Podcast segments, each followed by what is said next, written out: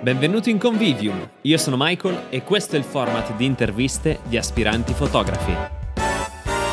Oggi parleremo con Federica Mutti, content creator, youtuber e social media strategist, dopo aver lavorato qualche anno come dipendente ha deciso di lasciare il suo posto di lavoro fisso per diventare freelance.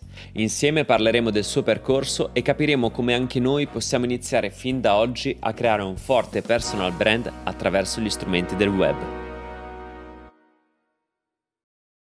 Che tu sia con me stasera, Fede. Grazie mille, Michael. No, grazie a te veramente per, per, avermi ospitata qua perché so quanto sia importante questo format, questo progetto per te, quindi per me davvero è, è un onore essere ospite in chiusura dell'anno, quindi grazie mille a te, Michael, davvero. Lo sai che, che, ci tenevo tanto e mi fa super piacere.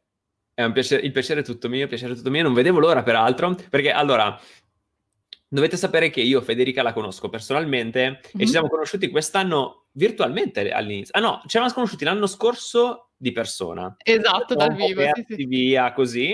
E poi invece eh, abbiamo fatto questa, insomma, questa ricongiunzione virtuale, ci siamo un po' rivisti e poi da lì insomma è partito tutto un rapporto che adesso è di amicizia molto bello. Davvero. E, ed è bellissimo averti perché comunque tu, te lo dicevo anche fuori onda brevemente prima, se dovessi dare un titolo così su due piedi a questa intervista, la intitolerei tipo eh, Il potere della semplicità, in mm-hmm. qualche modo, no? Perché tu hai avuto un percorso e hai un percorso tuttora, no? Che è bellissimo, io trovo bellissimo, che ti ha garantito comunque di portarti da un lavoro dipendente a un lavoro autonomo, freelance, pieno di progetti, perché poi conosco bene tutti i tuoi progetti, quindi so esatto. quanto brulica di progetti, facendo un percorso che non è stato il classico percorso di quelle persone che fanno una cosa, fanno il botto subito, eh, milioni di view, capito, dal giorno alla notte e si trasformano. Esatto. No, tu da formichina un pezzo alla volta hai messo lì e adesso però hai qualcosa che ti sostiene, ti porta avanti, cresce continuamente in modo costante, sempre di più è bellissimo. Assolutamente, no, no, mi riconosco tanto anche in questa frase che, che hai scelto, diciamo, come, come, titolo, se vuoi, come appunto argomento della live. E tra l'altro una cosa carina che mi è stata detto recentemente è stata Federica, la tua caricatura sei tu con la tazza in mano e le spallucce un po' alte, che effettivamente poi pensandoci è una foto che ho postato un po' di tempo fa su, su Instagram e ho notato che appunto nel corso diciamo di tutta questa avventura che appunto è nata sul canale YouTube e poi adesso comunque si sta evolvendo in tante opportunità, mi ha portato come hai detto tu benissimo a lasciare il mio lavoro per potermi dedicare insomma al canale ma anche alla professione poi da freelance a tempo pieno. Ecco, tutto questo sicuramente il filo conduttore, come hai detto tu, è il fatto sempre di mostrarsi con semplicità, genuinità e, e, questo è bello perché è una cosa che è stata riconosciuta comunque subito dalle persone che hanno iniziato a seguirmi fin da appunto tre anni fa quando ho aperto il canale e che tuttora riconoscono in me. E, e io sin- cioè, sinceramente sono anche contenta di non aver fatto boom o, o cose particolari no? che appunto ogni tanto succedono che ti portano magari alla fama, tra virgolette, in breve tempo, perché prima di tutto credo che sia un modo più bello per godersi il percorso e, e, poi, cavoli, è difficilissimo da gestire un boom del genere, cioè sia a livello lavorativo, se vogliamo, perché se non sei pronto a gestirlo, magari poi ti perdi un sacco di opportunità perché non hai proprio gli strumenti no, per gestire, che ne so, tutta la visibilità che ti, sei, che ti sei guadagnato.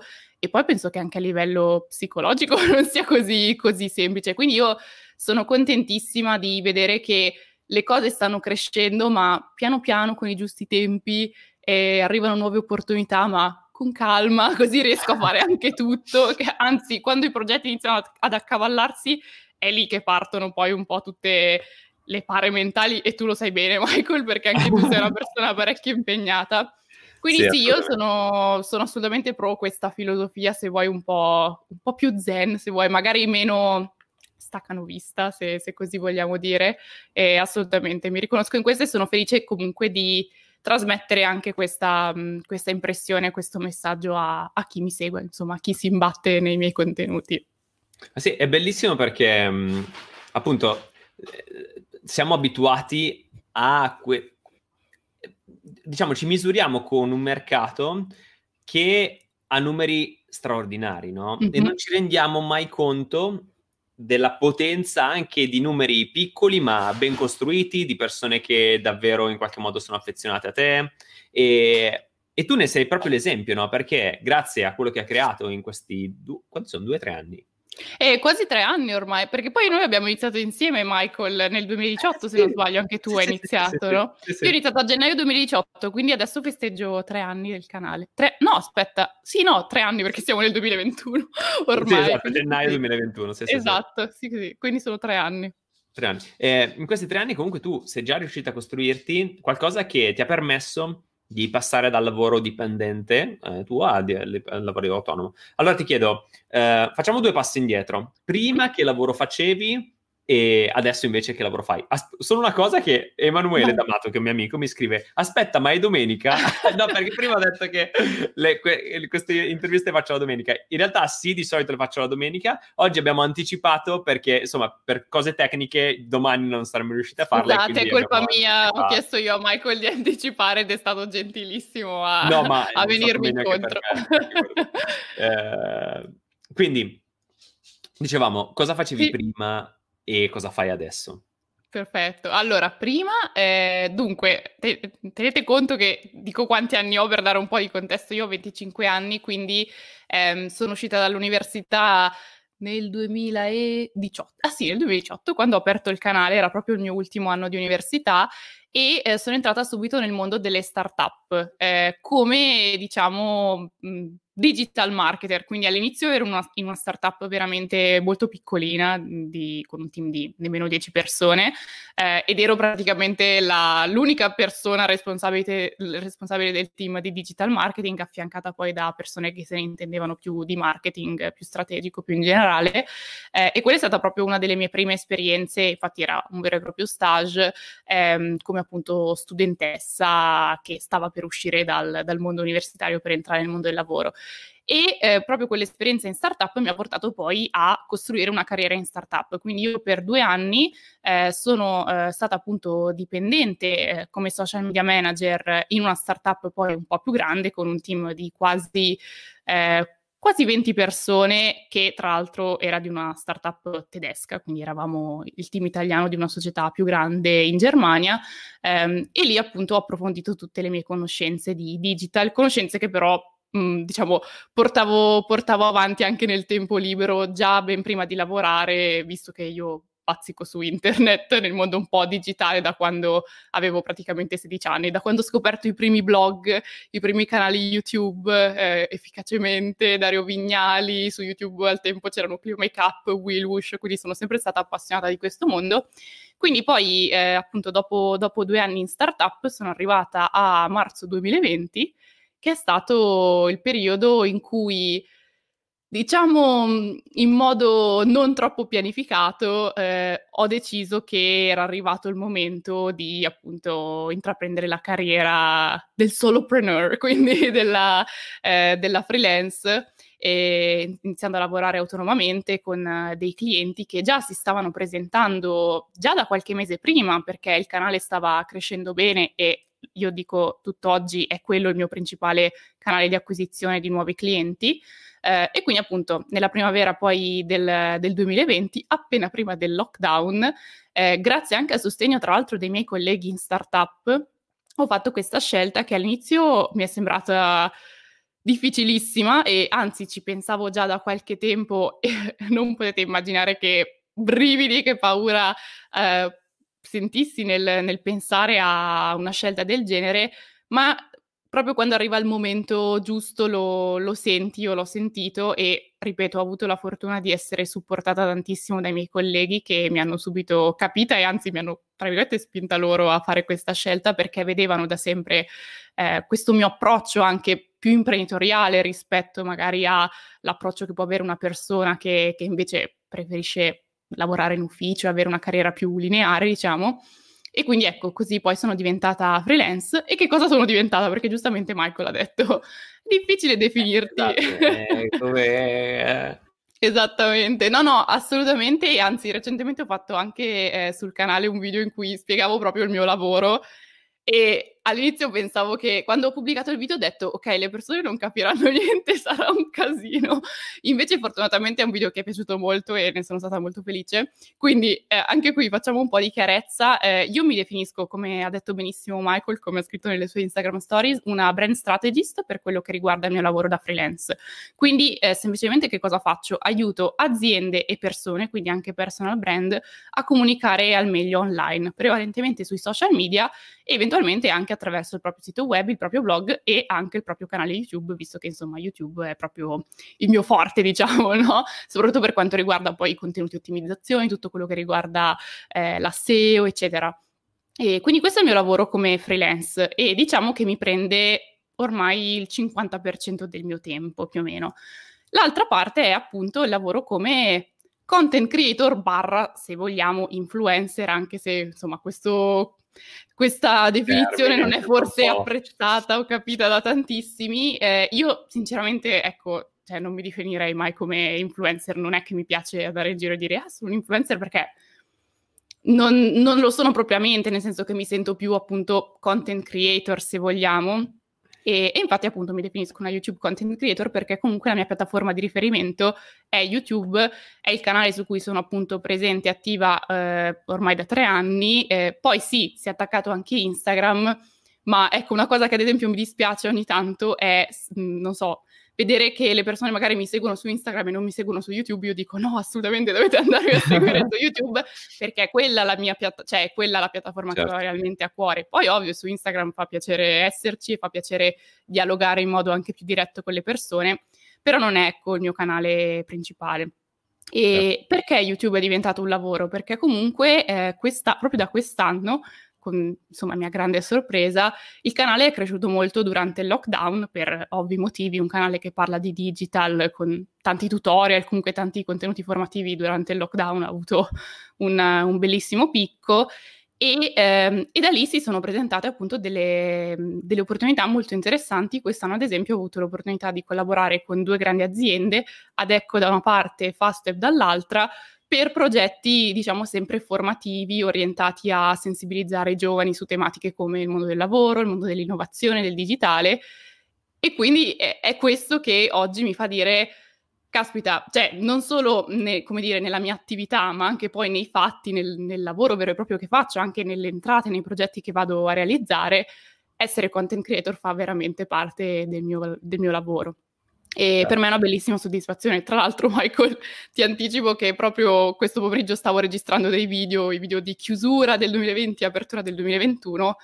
E una, te- cioè, diciamo, una delle tematiche di uno di questi video è proprio questa, il fatto di riflettere su questa mia, questo mio essere diventata content creator quando un anno fa non pensavo nemmeno che potesse diventare un lavoro, capito? Cioè, è veramente assurdo se ci penso. Certo, ma tra l'altro ehm, allora, anzitutto volevo chiederti una cosa, mm-hmm. vado per ordine perché ho un sacco di cose. Vai, io allora, quando...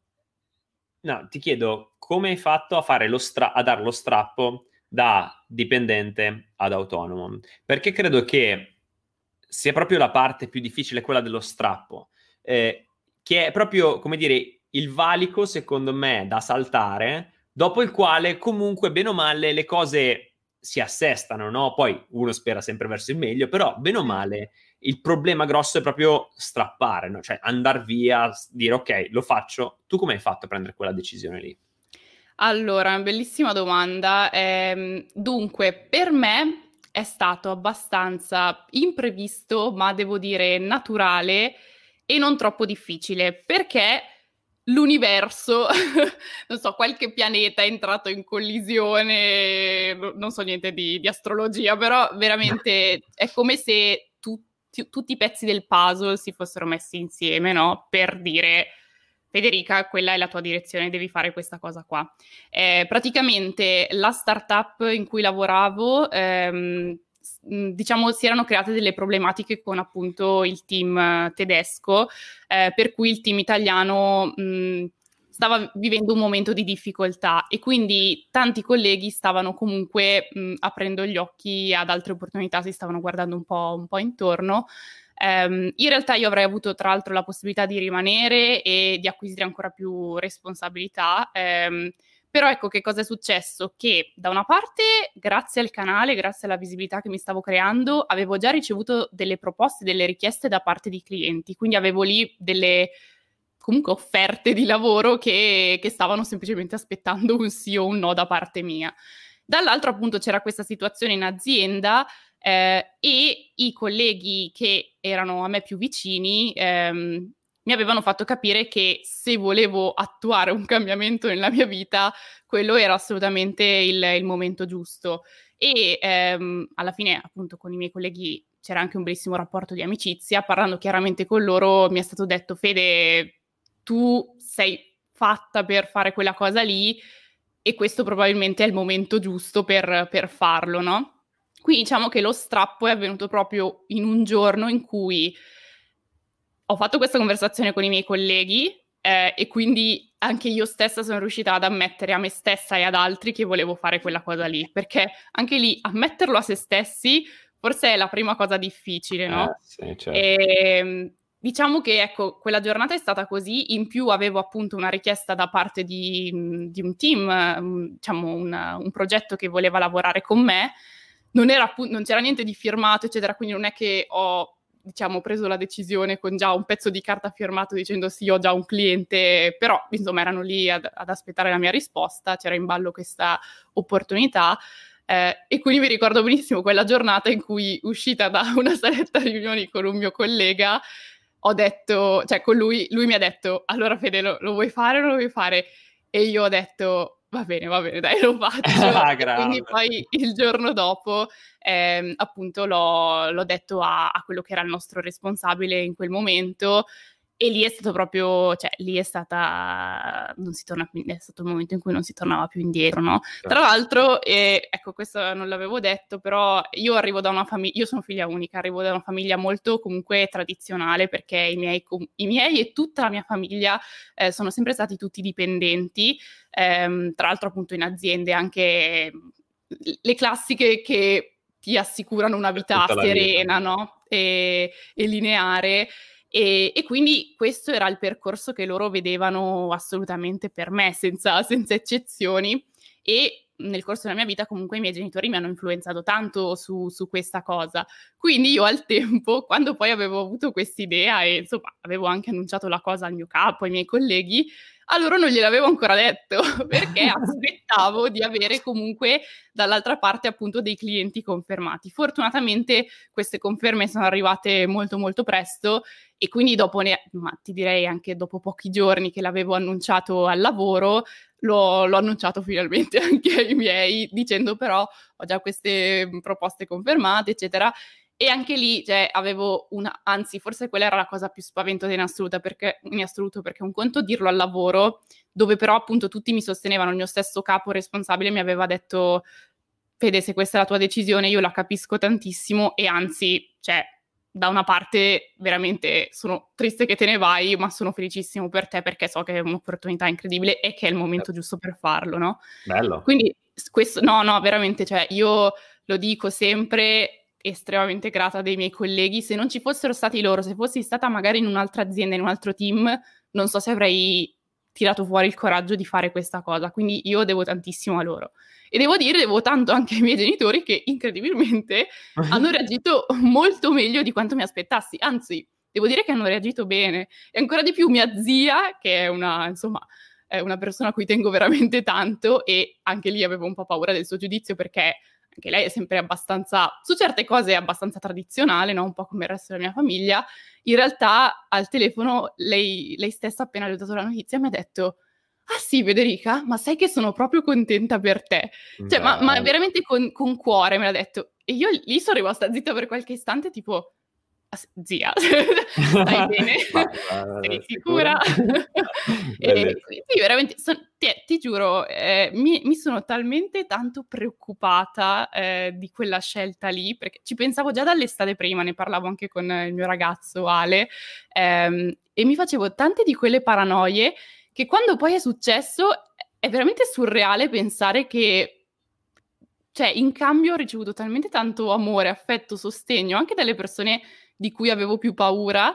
E quindi veramente, cioè, per quello ti dico, è come se i pianeti si fossero messi d'accordo per, per farlo accadere. Quindi è Bellissimo. stato veramente molto bello. Se dovessi, da- comunque per rispondere alla tua domanda allo strappo, se dovessi dare veramente un consiglio a chi magari vuole intraprendere insomma, la stessa scelta, magari è proprio mh, trovare magari subito il piano B, tra virgolette, che potrebbe essere appunto avere dei clienti già confermati o comunque in attesa di conferma e poi circondarsi da, da persone che, che, ti supportano. Se non, non, trovate queste persone nei vostri colleghi o nella vostra famiglia, magari ci sono degli amici o appunto dei futuri colleghi freelance eh, di, con cui potete comunque parlare, con cui potete confidarvi, che saranno pronti a sostenervi. Fare queste scelte con un po' di supporto alle spalle comunque fa sempre bene perché ti aiuta anche nei momenti in cui magari tutto ti fa un po' paura, no? Quindi questo certo. è è quello che è successo a me, incredibilmente, mai ci avrei sperato. Tra l'altro, uh, fammi salutare Giorgio, Mirko, Emanuele, ah, Dario e poi c'è Grace. Grace, ah. ovviamente. dopo, dopo, parliamo di te, Grace, che devo dire una cosa esatto. di te, esatto. cioè su di te, sul nostro, ma dopo lo diciamo. E, no, tra l'altro, pensavo, no, che... Um, appunto, proprio questa cosa dello strappo è davvero l'ostacolo più grande e ascoltandoti ho notato dei punti in comune rispetto a quando anch'io ho lasciato il lavoro da dipendente. Poi, peraltro, io l'ho fatto per nove anni, quindi nove anni, come dire, entri in una routine che da una parte hai più forza per andartene, ma da un'altra dici hai più forza per restare, no? Cioè, insomma... Le... È sempre stato così, sì, sì, sì, sì, assolutamente. E, ehm, e io, una cosa che avevo fatto allora, nei punti comuni abbiamo che c'erano delle persone che da una parte mi sostenevano, perché io ho un amico che lui era freelance e quindi mm-hmm. io vedevo il suo stile di vita e dicevo, ma io voglio fare una roba così, capito? Esatto. Uh, dall'altra c'era, come dicevi tu benissimo, cioè uh, la possibilità nel tempo, mi ero costruito già, come dire, qualcosa in più, ok? Cioè già qualcosa si muoveva oltre al lavoro, che non era nessuna certezza, però ecco, non partivo da zero, cioè non è certo. che avessi certo. lasciato così a caso e, ehm, e, poi sì, il fatto è che una scelta quando ho deciso ho fatto proprio questo strappo. E anche perché ci riflettevo poi negli anni, soprattutto adesso che sono freelance, eh, mi sono proprio reso conto che per me la vita da eh, dipendente non era proprio vita.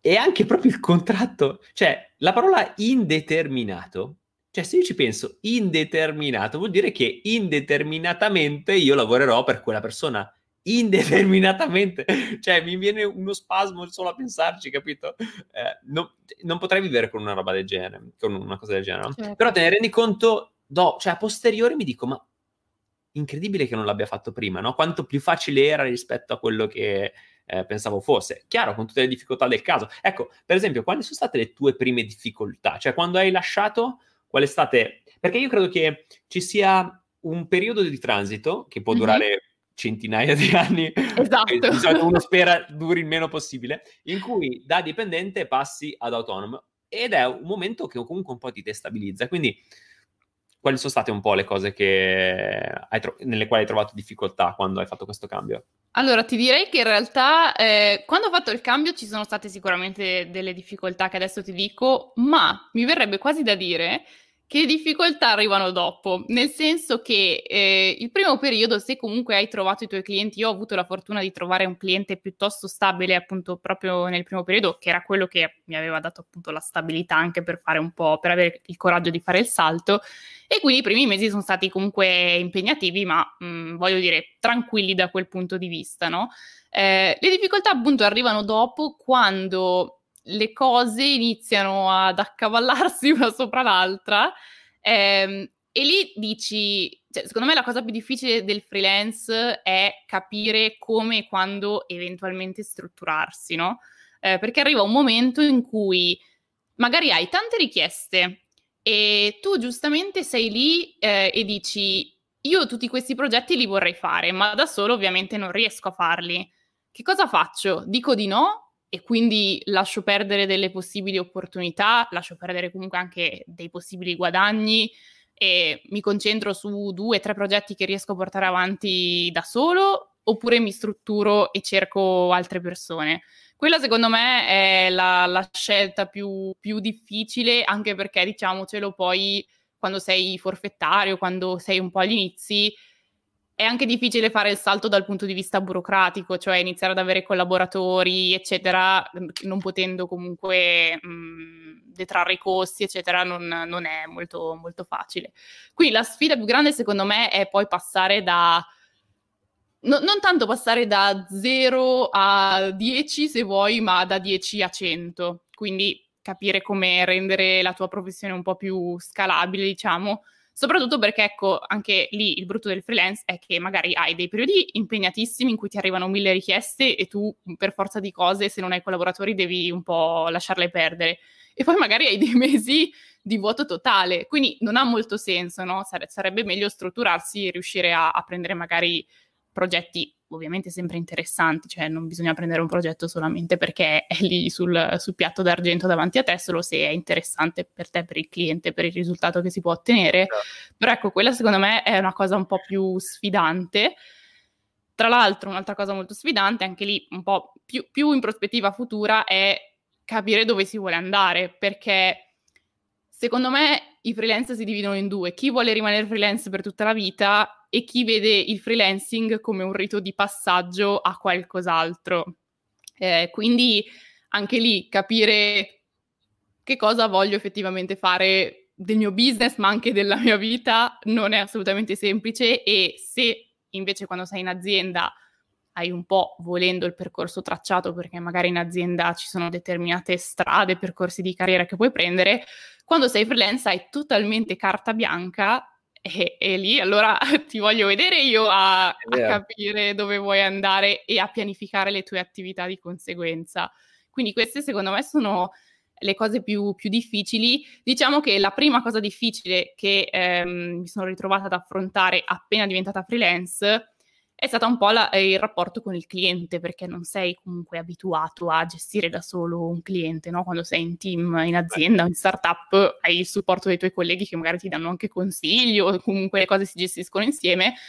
Lì, ad esempio, ho avuto un cliente, tra virgolette, un po' difficile, non perché il rapporto con lui fosse, fosse negativo, ma perché mh, mhmm, ecco, magari alcune cose non erano state definite e anche lì è importante secondo me quando si è freelance avere patti chiari con, con i propri clienti. E quindi quando le cose rimangono un po' nell'etere, e giustamente è un errore che magari fanno tanti agli inizi perché semplicemente non lo sai, non te ne rendi conto, eh, poi magari si creano delle situazioni dove tu eh, vai anche a perderci no? sul lavoro che fai eh, e quindi insomma, è bene secondo me chiarire il tutto. Questa cosa non è assolutamente scontata e secondo me sono cose che si apprendono comunque con l'esperienza. Com- come dico sempre, quando ci sbatti il naso contro, poi ti rendi conto e allora la prossima volta agisci di conseguenza. Verissimo. Ma guarda, io mh, nei nove anni in azienda che prima mi sembravano buttati, devo dire che alla fine sto tirando fuori un sacco di cose, anche in questi giorni, certo. sai, facendo tutti questi lavori in team, eccetera. Mi rendo conto che tante cose le ho imparate anni fa e in qualche modo le ho conservate e le tiro fuori in questi momenti, perché effettivamente mh, poi vabbè, dipende sempre dai lavori, no? Però generalmente il certo. freelance tende a fare un lavoro con lui in prima persona, no? E quindi quando si, poi si trova a gestire un team è più faticoso perché io, non so, il mio lavoro adesso mi pagano e fare il, il, collante praticamente, cioè per mettere a posto tutti i pezzi nel, nel punto giusto. E non è non è semplice né scontato perché mm, poi insomma mettere t- tutto a posto è molto difficile. E una cosa che io mi ricordo benissimo quando lasciai il lavoro, io più o meno come te, praticamente quando decisi la seconda volta di lasciare il lavoro, perché la prima volta ho lasciato l'azienda e lì è stato proprio quasi un salto nel vuoto, cioè avevo mm-hmm. proprio quasi pochissimo. Poi ho iniziato con la fotografia, ho trovato poi lavoro a Zara, ho fatto part time a Zara e nel frattempo facevo fotografia, mi sono preso due anni per portare a regime la fotografia e poi ho lasciato uh, Zara per dedicarmi alla fotografia. Nel secondo salto, quindi quando mi sono licenziato completamente, mm-hmm. mi ricordo bene che ho fatto tre mesi che erano abbastanza pieni di lavoro, quindi ho lavorato, ma arrivato a settembre, cioè, mi svegliavo la mattina e dicevo, ma mo qui cosa, cosa si faccio? fa esattamente? Cioè, qualcuno mi dice, non so, po- devo tagliare l'erba. Ah, non, non, ho un giardino. Vabbè, allora facciamo che mi compro un giardino, taglio l'erba. Cioè, perché non so cosa fare la mattina, no? Certo. E quello è stato un problema. Come dire, schedula, imparare a darmi una tabella, schedularmi il lavoro, decidere cosa fare quando. E oggi, per esempio, che comunque ormai sono un po' di anni che sono freelance e quindi ho un po' di esperienza, diciamo, l'ho maturata, ho imparato non solo a schedularmi il lavoro, ma anche, soprattutto in questo periodo, a, come dire, avere più possibilità, costruirmi più possibilità. Certo. No?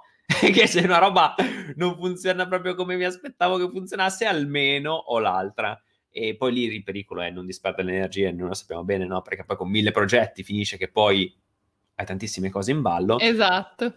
Però è tro- continuare sempre a ricamare sull'equilibrio, no? Cioè trovare sempre, aggiustare sempre un pezzettino, mettere sempre un pezzo avanti, mettere sempre... Secondo me è così che si cresce. Giustamente tu dicevi benissimo, esplodere non è sempre la migliore delle ipotesi, perché poi eh, ti porti dietro tantissime, tantissime Eh sì, come fai poi a gestire, ma banalmente, io penso chi esplode su YouTube, che è una cosa che succede frequentemente, no?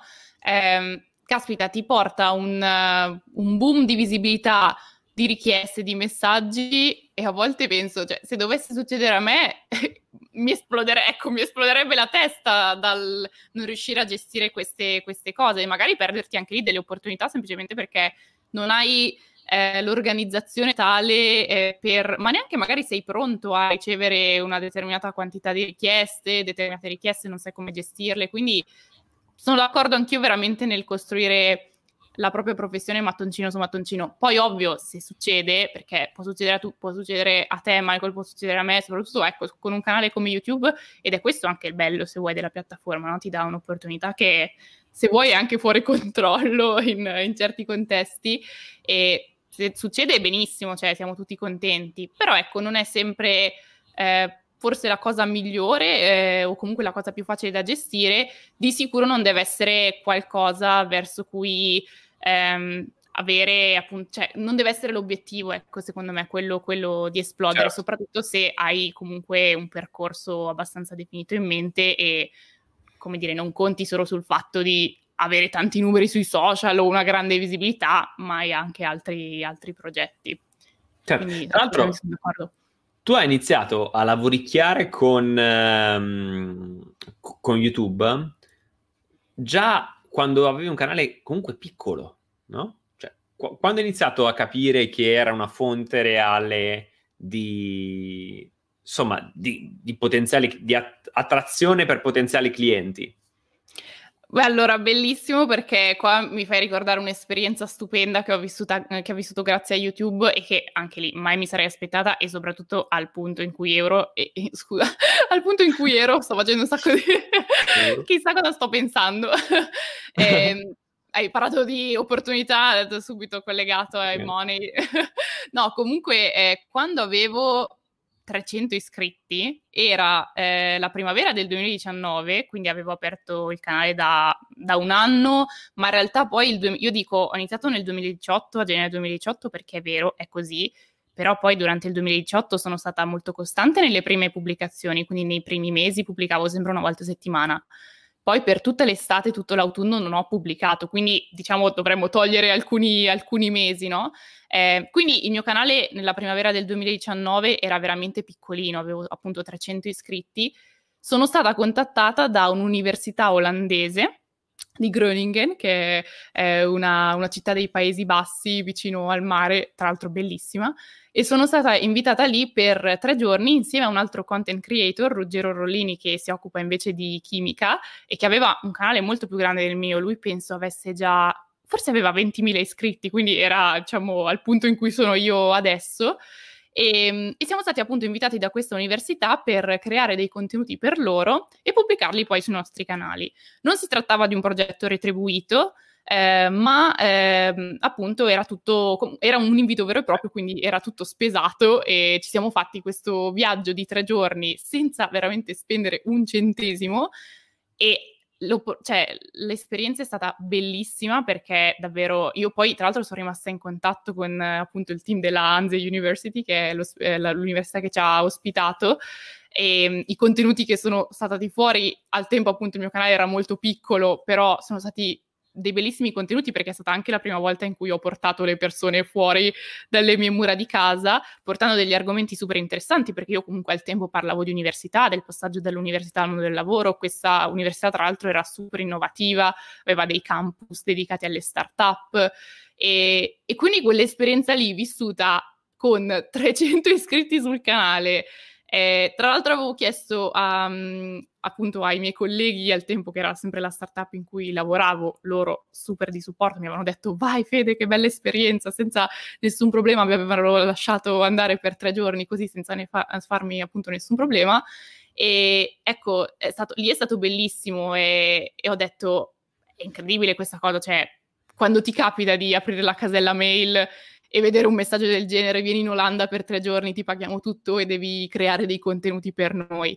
La cosa bella è stata proprio che loro mi hanno selezionata perché hanno visto in me la perfetta rappresentazione di quelli che erano i loro valori e di quella che era anche la loro filosofia, il loro modo di comunicare come università. Ripeto, un'università veramente super avanti che ho apprezzato tantissimo. E, e lì ho capito, ho detto, ma vuoi vedere che allora quello che sto facendo ha senso e anche e soprattutto non è solo quello che sto facendo che ha senso, ma è anche il mio approccio che, che piace perché le persone, e non solo le persone, anche le, le aziende, comunque le università ci si riconoscono. Eh, quello mi ha, fatto, mi ha fatto riflettere molto e mi ha fatto capire veramente anche quanto sia bello poter essere se stessi sul web e vedere che le persone, e, ripeto appunto le aziende le organizzazioni, si possono riconoscere in una persona singola che al tempo, appunto, cos'è, 22 anni, è stato qualcosa di, di, molto bello incredibile. Poi dopo quella non ci sono state subito altre collaborazioni, anzi alla fine poi le collaborazioni più importanti, appunto quella ad esempio con Adecco, sono arrivate nel 2020 e tuttora io quest'anno alla fine ho collaborato con Adecco, Fastweb, eh, One Day e Start Impact. Ehm, e sono state quattro bellissime collaborazioni, tra l'altro con appunto quattro super aziende, chi più grande, chi più piccola, ma tutte nel loro settore comunque si, si distinguono. E veramente cioè, è incredibile il salto anche che, che, c'è stato e il fatto di rendersi conto che, che, quello che fai può essere interessante anche lato business, diciamo, no? Cioè dal punto di vista di, di un'azienda, di, di, un team. Eh, Beh, è bello perché poi mh, il lavoro che fai, soprattutto su YouTube, capitalizza nel tempo, no? E quindi... E poi è bello perché tu hai, hai avuto la, hai la capacità, e hai avuto, e ce l'hai, ce l'avrai sempre, di, come dire, in qualche modo raccontare il tuo percorso e anche raccontare le cose, e di questo abbiamo discusso anche noi privatamente, no? Di raccontare le cose man mano che le scopri. Quindi... Esatto tanti pensano, eh, ma io devo sapere una cosa per comunicarla, ma in realtà, nel senso, tu puoi anche semplicemente parlare del tuo, del tuo percorso con sincerità, onestà e alla fine spesso non conta nemmeno che tu dai una nozione, no? Se non la sai puoi non darla, però magari puoi affrontare quell'argomento e affrontandolo sei di stimolo ad altri che poi andranno ad approfondire quella cosa.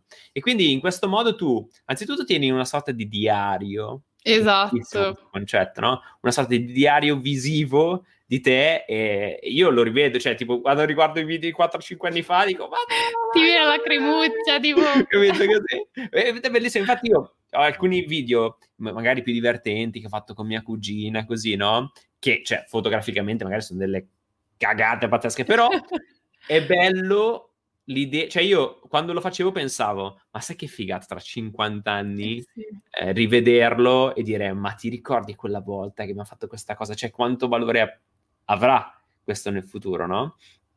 E, e in più, già questo è bellissimo. Poi se lato business ti apre delle opportunità, eh, magari ti dà modo da, nella tua carriera di freelance di avere più, come dire, asset da mettere in campo. Assolutamente. Interessantissimo. Assolutamente, infatti, ah, sai, anche quando prima hai detto, eh, io a un certo momento nel mese di settembre mi sono svegliato e ho detto che cosa, che cosa faccio oggi, non ho niente da fare. Ecco, per me quella, devo dire, è una situazione che non ho ancora vissuto, dico per fortuna o per sfortuna, non lo so, eh, è qualcosa che mi preoccupava al tempo e devo dire tuttora eventualmente mi, mi preoccuperà, anche se, ecco, avendo appunto YouTube io se un giorno mi sveglio e non ho niente da fare, sono super felice perché ho perfetto, lavoro di più sui video, mi porto certo. avanti, no? faccio delle iniziative. Eh, quindi è quello anche il fatto di avere appunto più attività eh, nel momento in cui sei scoperto da una parte, ottimo, è un ottimo pretesto per concentrarsi più dall'altra. Però ecco, quella sicuramente è... Mh, è una sfida, no? È una potenziale appunto difficoltà da superare quando si è freelance e, e ti fa capire quanto sia appunto importante anche, io parlo sempre di consapevolezza, è una keyword diciamo che mi piace veramente tanto perché trovo che, eh, anzi, sai perché, mi è venuto in mente adesso, sai perché mi piace veramente tanto? Perché parlando proprio di, di quello di cui stiamo discutendo stasera, mi rendo conto che quando ero dipendente, forse questa consapevolezza un po' se n'era andata. Il nostro amico, carissimo amico Andrea Giulio Dori, no? Tito, ciao, Andrea. Mai, ciao Andrea, se mai vedrai un giorno questa live indifferita.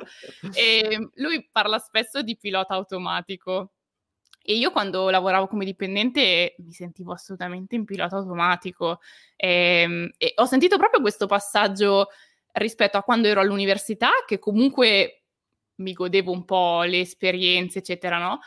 E quando poi sono passata nel mondo del lavoro, già dal primo stage in triennale, io veramente mi svegliavo la mattina, andavo in ufficio e nonostante comunque abbia sempre lavorato in realtà anche interessanti, dinamiche, cioè non, non era il tipico lavoro di stai lì a sbattere le ditine sulla tastiera e finita lì. Comunque in startup ci si muove tanto, si fanno tante cose, si fanno tante riunioni, tante iniziative però veramente ho questo ricordo dello svegliarmi la mattina e la giornata passava e, ed era come se io fossi assente no? nella, nella mia mente.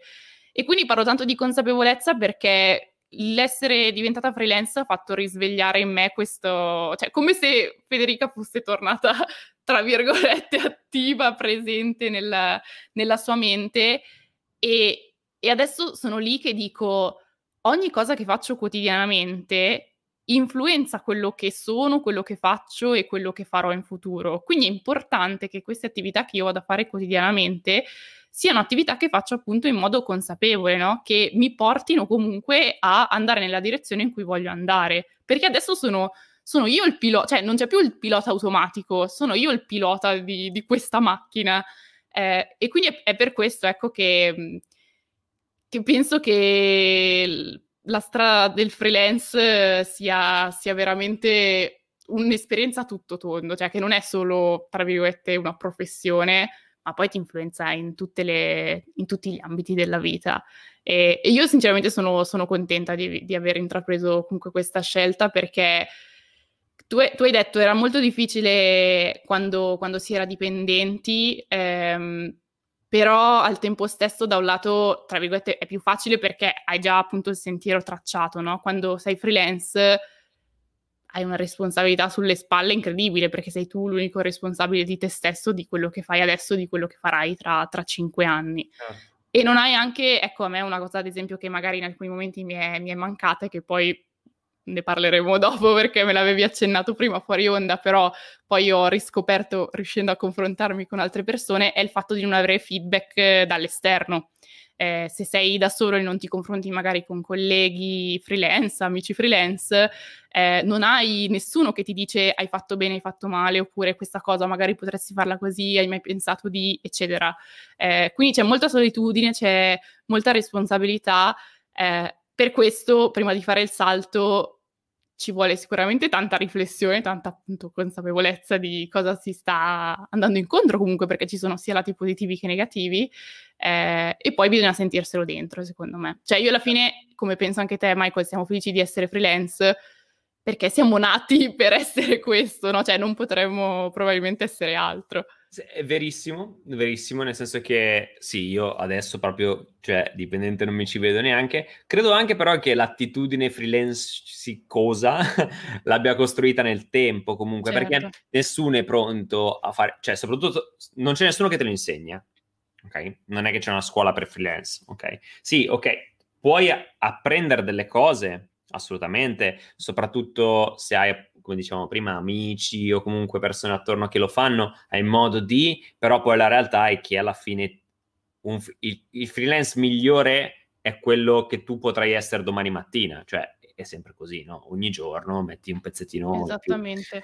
Um, però è, è, chiaro che finché non lo provi non capisci se cosa vuol dire, le opportunità che ti si aprono, è davvero insomma interessantissimo. Io una cosa che ho fatto quando ho dato lo strappo, e secondo me sono due cose interessanti.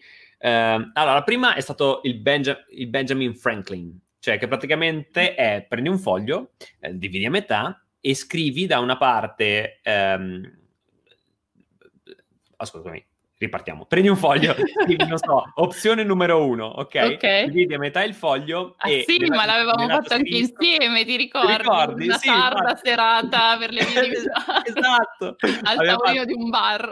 Bravissimo. Da una parte lati positivi, dall'altra negativi, di ogni esatto. cosa, ok? E poi, come dire, cancelli eh, una cosa positiva e una cosa negativa che per te hanno lo stesso peso. Mm-hmm e poi sul foglio rimangono appunto eh, dei lati positivi e dei lati negativi. Quelli, guardando quelli che sono rimasti hai molta più percezione delle cose, no? Perché in testa tutto sembra un mondo caotico. Quando però lo scrivi, in realtà hai un approccio diverso e a me certo. spessissimo ha salvato la vita. Poi, come dire, a volte mi ha salvato la vita dal non fare quello che avrei voluto fare o altre volte mi ha convinto a fare quello che volevo fare, insomma. Eh, quindi questo mi ha aiutato tantissimo. E un'altra cosa è stata pensare all'opzione peggiore. Cioè, io mi sono detto, ok, adesso sto lasciando il lavoro a Zara, che era un lavoro, mi, cioè, mi piaceva, nel senso che comunque non è che mi trovassi male a me, io mi divertivo, c'era il mio team, però cosa ho fatto? Ho guardato dieci anni le persone che erano da dieci anni in quell'azienda tu, tutte stressate. Cioè, c'era una... Infatti tutti i miei colleghi o tutti se ne sono andati o hanno cambiato lavoro o tutti sono certo. quelli che sono rimasti, ok? Quindi stressati. Eh, perciò, diciamo, non era attendere quello che volevo fare. Un lavoro come Zara, bene o male, l'avrei ritrovato, ok? Quindi mi sono detto, qual è la cosa peggiore? La cosa peggiore è che io esco da qui, vado a fare un lavoro uh, come freelance, non trovo niente, cioè faccio due o tre mesi, finisco i soldi, cerco un lavoro diverso. Cosa esatto. succede? Alla fine niente di grave, ok? E quindi questa cosa mi ha messo molto tranquillità, mi sono detto, beh, oh, tanto male che vada, il peggio è questo. E poi in realtà non è mai successo perché anzi il lavoro è andato a cicli, a spinte, non è mai stato costante, eccetera. Però paradossalmente mi sento molto più sicuro adesso del mio lavoro piuttosto che quando lavoravo da Zara o da mio padre. Perché da Zara, se loro ti dicevano domani mattina devi andare là e tu non vuoi andare là, questi ti declassavano, ti licenziavano esatto. per mandarti, cioè farti fare quello che loro volevano. Da mio padre il lavoro è molto più altalenante che me, poi sai, un'azienda è molto più difficile da muovere, no? Sai, io mi sveglio domani mattina e dico, ah, non posso fare questo, vabbè, faccio quell'altro. Un'azienda cambiare direzione è più, certo. capito, una nave da crociera, no? Muoverla è molto faticoso. E, e quindi per assurdo adesso mi sento molto più tranquillo rispetto che con un lavoro dipendente ed è interessante. Tra l'altro penso che il 2020 purtroppo l'abbia dimostrato anche appunto a chi, a chi comunque aveva, aveva, il classico lavoro da dipendente. Diciamo che ecco, lì c'è stata la dimostrazione che il contratto a, a tempo determinato non è più quello che forse avevano magari i nostri genitori dove non ti scollavano dalla sedia, ma oggi è comunque qualcosa di non così indeterminato, ecco, che, che, può finire comunque da, da un momento all'altro. E questo sì, poi io assolutamente non dico che, cioè, ecco, quello che ci tengo sempre a dire è che noi freelance ovviamente parliamo dei pro, ma in realtà citiamo spesso anche i contro di questa professione se ci senti parlare magari sembra quasi che tutti debbano essere freelance, assolutamente no, c'è una scelta oh. totalmente personale e c'è chi se la sente, c'è chi invece sta benissimo nel, in una tipologia di lavoro più, più appunto da, da, dipendente e va benissimo, non c'è giusto o sbagliato. Io anzi quello che consiglio comunque io ho tante persone giovani universitarie che mi seguono e una domanda che ricevo molto spesso è Fede, ma consigli di diventare subito freelance o consigli di fare delle esperienze prima in azienda, eccetera? Io sinceramente consiglierei sempre di, di partire dall'azienda. Sempre una parola grossa, nel senso, non per forza nel 100% dei casi, però se si è ancora un po' indecisi, perché non fare comunque una prima esperienza di uno o due anni, anche di più magari, ma proprio per testare e rendersi conto di effettivamente che cosa... Io dico sempre, la prima cosa di cui ti devi rendere conto è di che cosa non ti piace. Quindi tu fai un'esperienza, cioè tu falla. Se poi non ti piace, sei sempre in tempo per tornare indietro, no? Però almeno inizi a capire che cosa non ti piace, perché poi capire cosa ti piace è un po' più difficile, mentre capire che cosa non ti piace alla fine è facile, basta fare una roba e lo capisci subito, cioè lo senti. E poi, no? poi te lo ricordi, poi ti rimane lì quando esatto. dici, ah, ma sai questa roba non mi piace molto, ah però ti ricordi quella volta che lavoravi là? Ah sì, quella mi piace ancora meno, effettivamente va bene esatto. qui, va bene qui. Eh. Esattamente, quindi cioè, secondo me sono, sono, assolutamente esperienze da fare e poi oltre a capire cosa ti piace e cosa non ti piace, come hai detto anche tu Michael prima, comunque tante cose te le porti a casa, cioè lavorare in un'azienda, soprattutto con altre persone, fin da subito ti insegna qualcosa, ti insegna anche solo banalmente a vedere come funzionano i rapporti professionali, più professionali tra le persone, cosa che ad esempio a scuola, all'università non vedi perché sei circondato da studenti giovani e è diverso il contesto. Quando poi metti per la prima volta piede in ufficio ci sono dinamiche molto diverse e, e tu impari comunque prima di tutto guardando gli altri. Se diventi subito freelance, magari sei chiuso nella tua stanza, se fai un lavoro ovviamente diciamo più, più in solitudine, sei chiuso nella tua stanza e non esci a vedere che cosa succede intorno a te, eh, ecco, secondo me rischi di perderti un'opportunità interessante di, di imparare da altri e guardando gli altri. Verissimo. Ma oggi poi, guarda, ascoltavo uh, un uh, insegnante, un maestro uh, mm-hmm. sportivo, che lui allena campioni numero uno mondiali. Lui diceva che a lui non, non, interessava la tecnica. Certo, vedeva se fisicamente era predisposto, se comunque era bravo, eccetera. Ma lui diceva, io lo sport lo so insegnare, è il mio lavoro. A me quello che interessa è la mentalità della persona, l'attitudine che ha quella persona al lavoro, alla fatica, al porsi degli obiettivi, all'ambizione. Certo. E alla fine ci, ci riflettevo e dicevo, però tu cambi il contesto e poi alla fine è sempre quella roba lì. Cioè gli ingredienti fondamentali sono sempre quelli. Quando tu, cioè, tu prendi lì, me- lo metti nella musica, questo funziona. Cioè prendi da lì, lo metti nell'agricoltura, che ne so, funziona ovunque. Esattamente. Sono sempre i soliti e nel mondo freelance è la stessa identica cosa, cioè eh, devi in qualche modo imparare ad autogestirti e a entrare in alcune dinamiche che effettivamente un lavoro da dipendente all'inizio potrebbe aiutarti perché se no magari mh, mm, non hai maestri, quando sei freelance non hai maestri, no? E allora se parti da lì forse è un po' difficile se non hai nessuno. Sì, soprattutto sai se sei comunque un giovane, passami il termine, inconsapevole, inesperto, no? Come è normale essere assolutamente no, da, da, giovani. Sì, sì, sì, sì, assolutamente. Ehm... La pastina diabolica di Michael. esatto. Uh, no, perché io so che quest'anno hai, oltre ai tuoi progetti imprenditoriali, tutte le tue cose, eccetera, a un certo punto durante l'anno ha iniziato un progetto, che poi non è un progetto in realtà, però una sorta di progetto di condivisione mm. eh, con altre tre persone chissà chi. chissà chi, che ha portato, come dire, dei risultati interessanti. Di cosa si tratta esattamente, Federica? Spiegalo Michaelino che non lo so. Allora, non so se ho ben capito cosa ti stai riferendo. Però ecco, a un certo momento dell'anno, tra l'altro cos'era il, proprio il lockdown, Marzo. se non sbaglio, la primavera, sì. esatto. Dopo essere stata ricontattata da Michaelino, che tra l'altro è stato bravissimo perché una, una cosa che, che, non ho detto, ma la cito così velocemente, è che io faccio schifo a fare networking, cioè proprio faccio schifo perché, cioè in realtà non perché mi fa schifo, è una cosa bellissima, ma proprio mh, un po' per timidezza, un po' per uh, incapacità.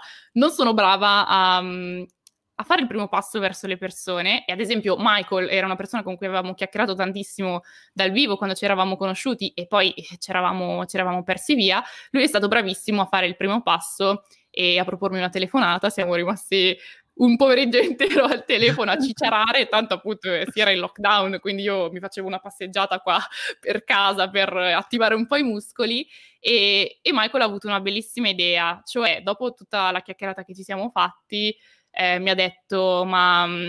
Vede, ma è interessantissimo confrontarsi così, abbiamo tante cose in comune, anche tanti obiettivi e soprattutto una visione comune no? di quello un po' che ci piacerebbe fare in futuro, perché non, ehm, insomma, non ci diamo un appuntamento anche più, più frequente per, per, farci queste chiacchierate che sono sempre interessanti e utili per entrambi.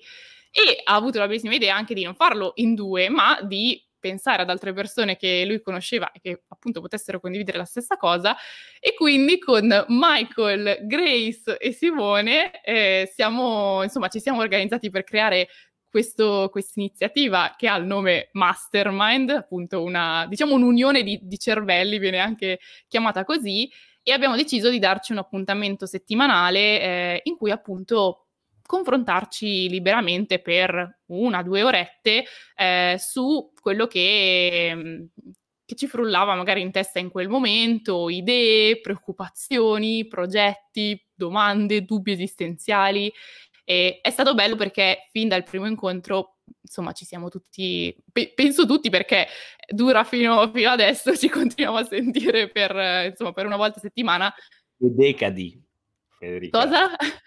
E durerà per le prossime decadi. Esatto, no, eh. no, esattamente. Cioè, pro- questo proprio per dire che ci siamo trovati fin da subito, no? Fin dal primo incontro si è creato subito un bellissimo clima di condivisione dove nessuno anche aveva paura, paura, di, tra virgolette, mettersi a nudo davanti agli altri e, e, raccontare anche cose, insomma, importanti della propria attività, del proprio business, dei propri obiettivi.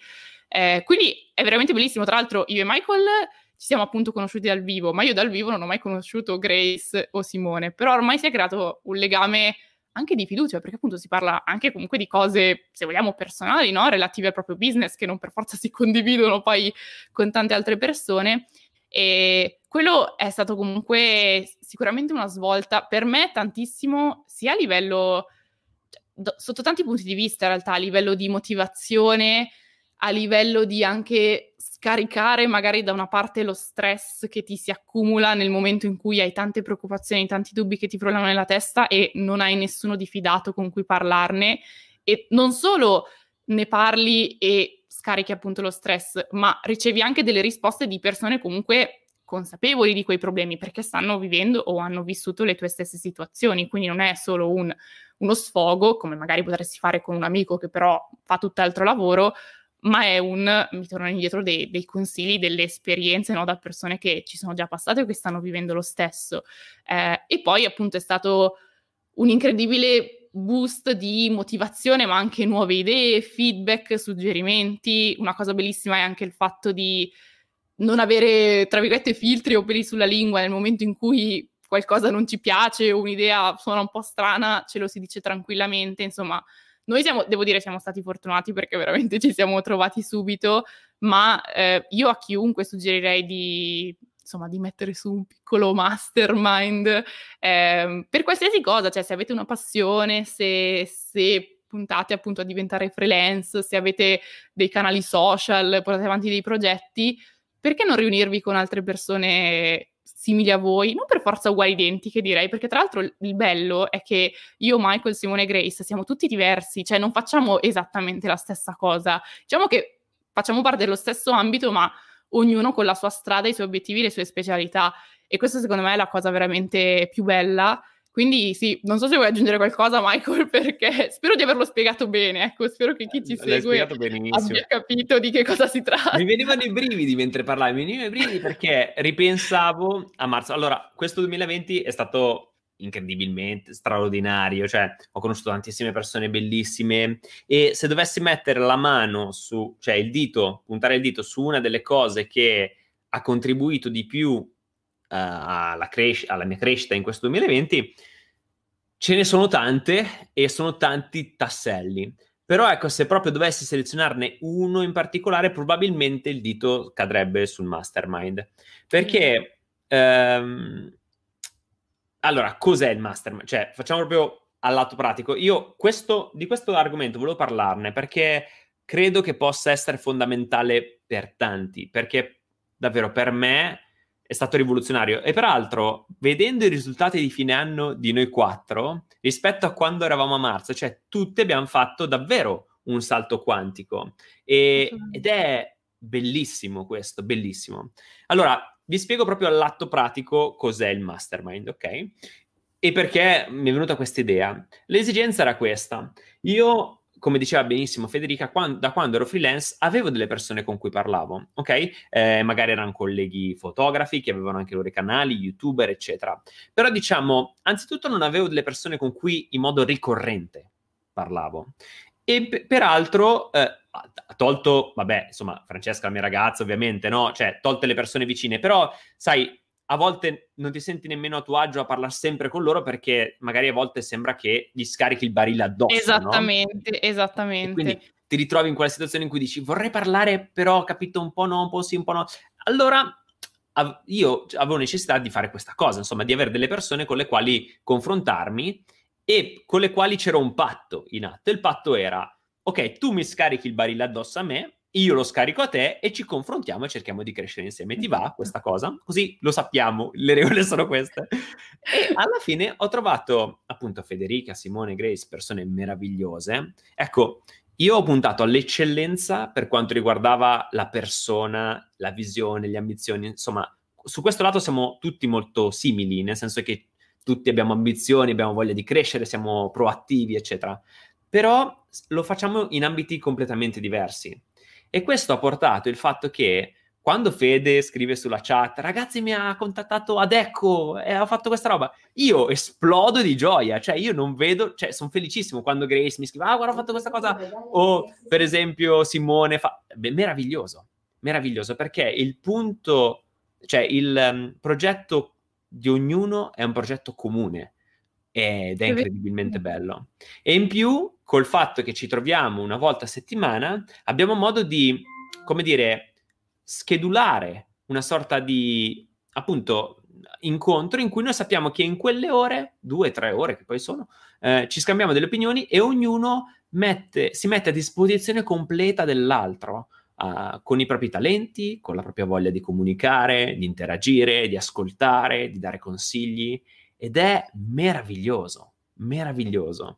Io, cioè, davvero lo suggerirei a tutti, tutti. Mi raccomando, fatelo in settori diversi. Questo perché se lo fate in settori comuni, il problema potrebbe essere che magari non vi sentite proprio a vostro agio a condividere ogni cosa, perché certo. magari potenzialmente quella persona potrebbe copiarvi l'idea, tra virgolette, oppure potrebbero nascere delle incomprensioni che non sono mai belle, no? Invece tra di noi il bello è che ognuno offre le proprie competenze agli altri. Cioè, io studio, sto studiando un argomento che Federica non studia, Federica esatto. ha un esatto. problema, l'aiuto con quell'argomento e lei fa lo stesso con me. Quindi è davvero, davvero un propulsore. Cioè, a me ha cambiato radicalmente um, la vita freelanzicosa. ok, proprio la trasformata, davvero, davvero.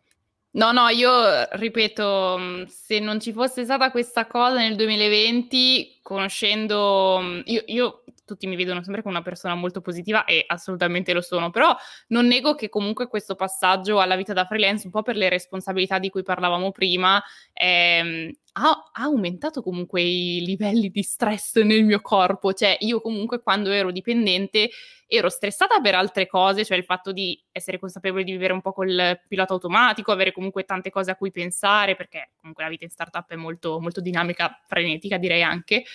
Ma ora da freelance, mh, appunto, il rischio è quello di, di, sentirsi tutto il peso sulle spalle da, appunto, non, e di non riuscire a condividerlo con nessuno, cioè di non avere nessuno che ti aiuta a reggere un peso, no?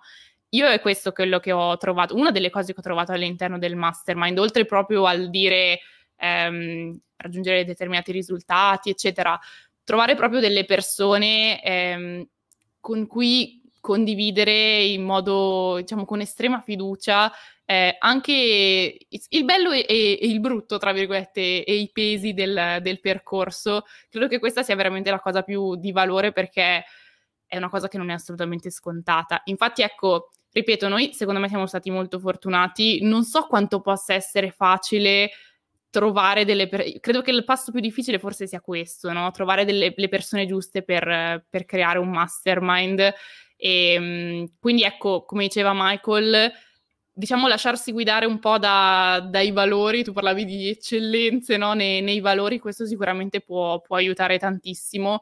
Una volta che poi appunto si sono trovate le persone giuste, diventa, secondo me diventa un appuntamento imperdibile nel, appunto, nel percorso freelanzicoso, ma anche proprio nella, nella, vita, diciamo, settimanale. Noi abbiamo un appuntamento settimanale e ecco, se, se vogliamo dare anche qualche form- informazione pratica in più, eh, noi ci organizziamo una volta a settimana, ci ritagliamo quelle due o tre ore, perché alla fine poi dai, si va avanti a...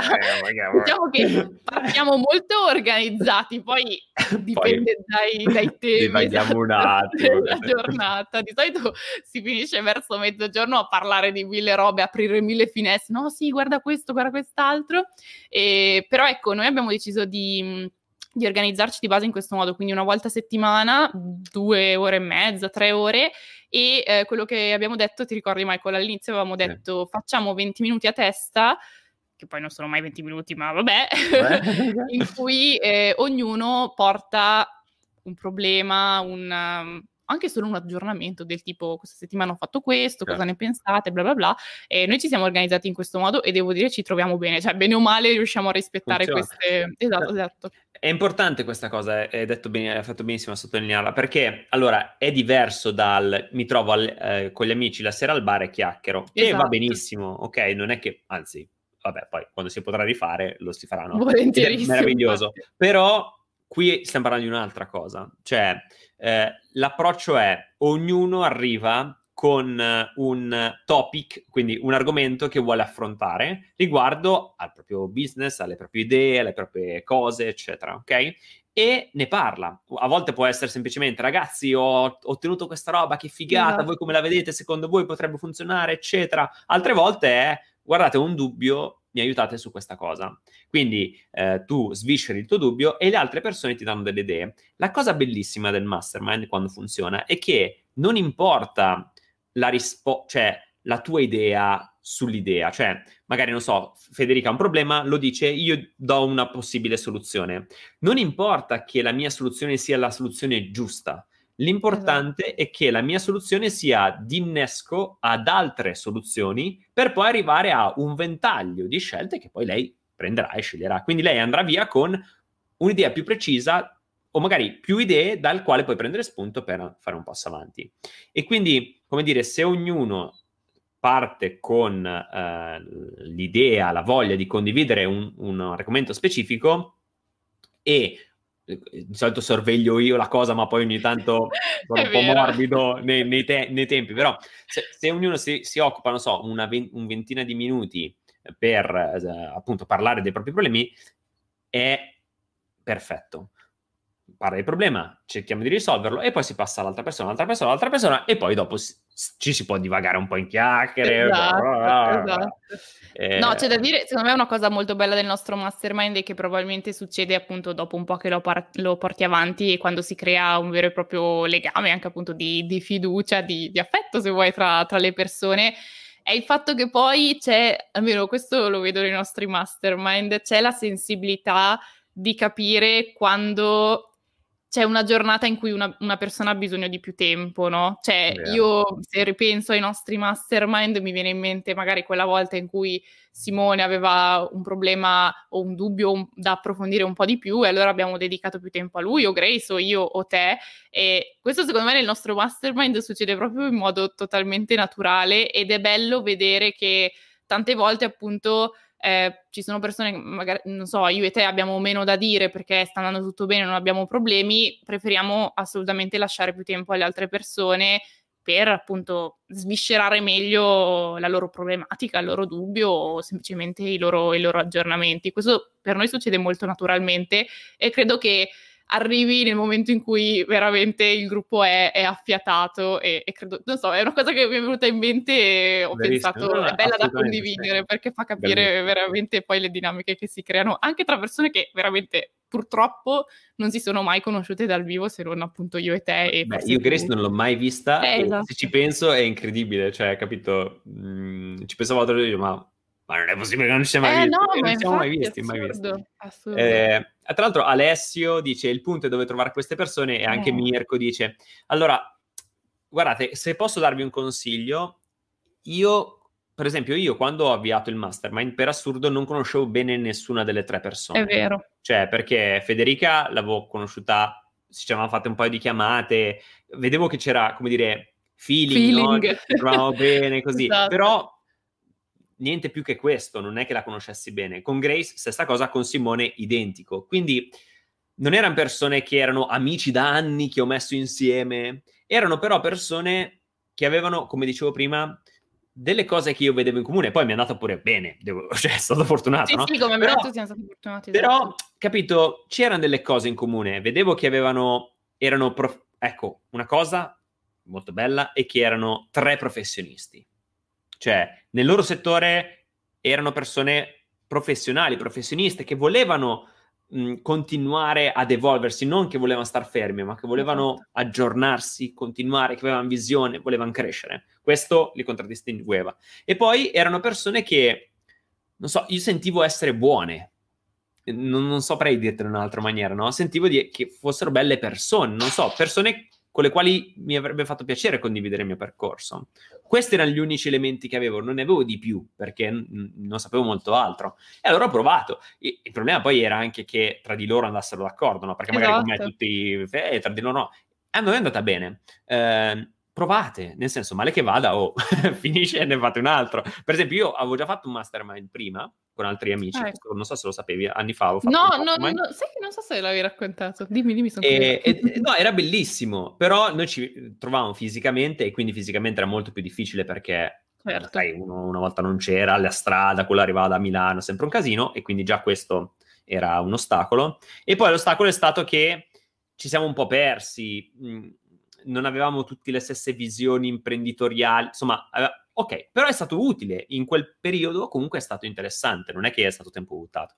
Uh, perciò è una cosa che davvero consiglio a tutti. Dove trovare le persone? Ma allora, anzitutto, iniziate ad essere voi la persona per la quale gli altri sarebbero disposti a investire due ore la settimana. Certo, Prima, esattamente. Per dirne, per dirne una. E poi cercate persone che in qualche modo appunto vi assomigliano, ma che ab- abbiano um, settori diversi, ma visioni comuni. Provate, provate, ne mettete insieme anche due, con voi tre, e fate un piccolo incontro e fate un test, vedete. Poi da lì nasce cosa, nasce cosa, e chissà. Io se posso dare un consiglio su questo è se non vi viene in mente nessuno con cui fare con cui potenzialmente testare appunto un mastermind perché poi il, diciamo, il successo di questa cosa la si scopre solo facendolo però io forse mi farei una domanda cioè mh, cioè, mi sto forse rintanando un po' in me stesso, perché, ripeto, io sono la prima a dire che fa schifo nel networking e quest'anno ho conosciuto, nonostante sia stato appunto un anno in realtà in cui fuori non si poteva andare, però forse è stato l'anno in cui ho conosciuto più persone in assoluto proprio un po' grazie a tutto quello sì, che, sì. che, facciano, cioè appunto te Michael, è vero ci eravamo conosciuti nel 2019, però comunque siamo rientrati in contatto nel 2020, poi ho conosciuto grazie a te Grace, Simo e tante altre persone con cui veramente mi sono ritrovata comunque a chiacchierare, confrontarmi periodicamente. E, e questo succede secondo me quando uno, come hai detto tu, diventi una persona con cui vale la pena confrontarsi, chiacchierare. E e questo, cioè, non è assolutamente una cosa che dice per, per, tirarsela, però secondo me questo succede non quando sei il migliore nel tuo settore, cioè, non, non è questo, non è che tu diventi l'esperto e allora tutti vogliono parlare con te. Secondo me questo succede quando tu trovi la tua visione, appunto, e in qualche modo riesci a comunicarla o comunque questa visione in te è talmente forte che è come se fosse un'aurea aurea, si dice sì, eh. un'aurea, sì, come quella di Dragon Ball, te, no? E le persone la vedono, cioè la colgono, e quindi le persone che poi la, la condividono se ne rendono conto di questa cosa, e quindi è lì che si approcciano a te. Questo devo dire è quello che immagino mi sia successo nel 2020, perché davvero, nonostante praticamente sia uscita di casa pochissimo quest'anno, Nonostante questo, sono riuscita a incontrare tante persone. Ecco, nonostante non sia uscita di casa e nonostante io sia una timidona che appunto non fa il primo passo. Però tante persone hanno fatto il primo passo, passo verso di me, di questo ne sono grata. Michael per primo e anche gli altri ragazzi del mastermind.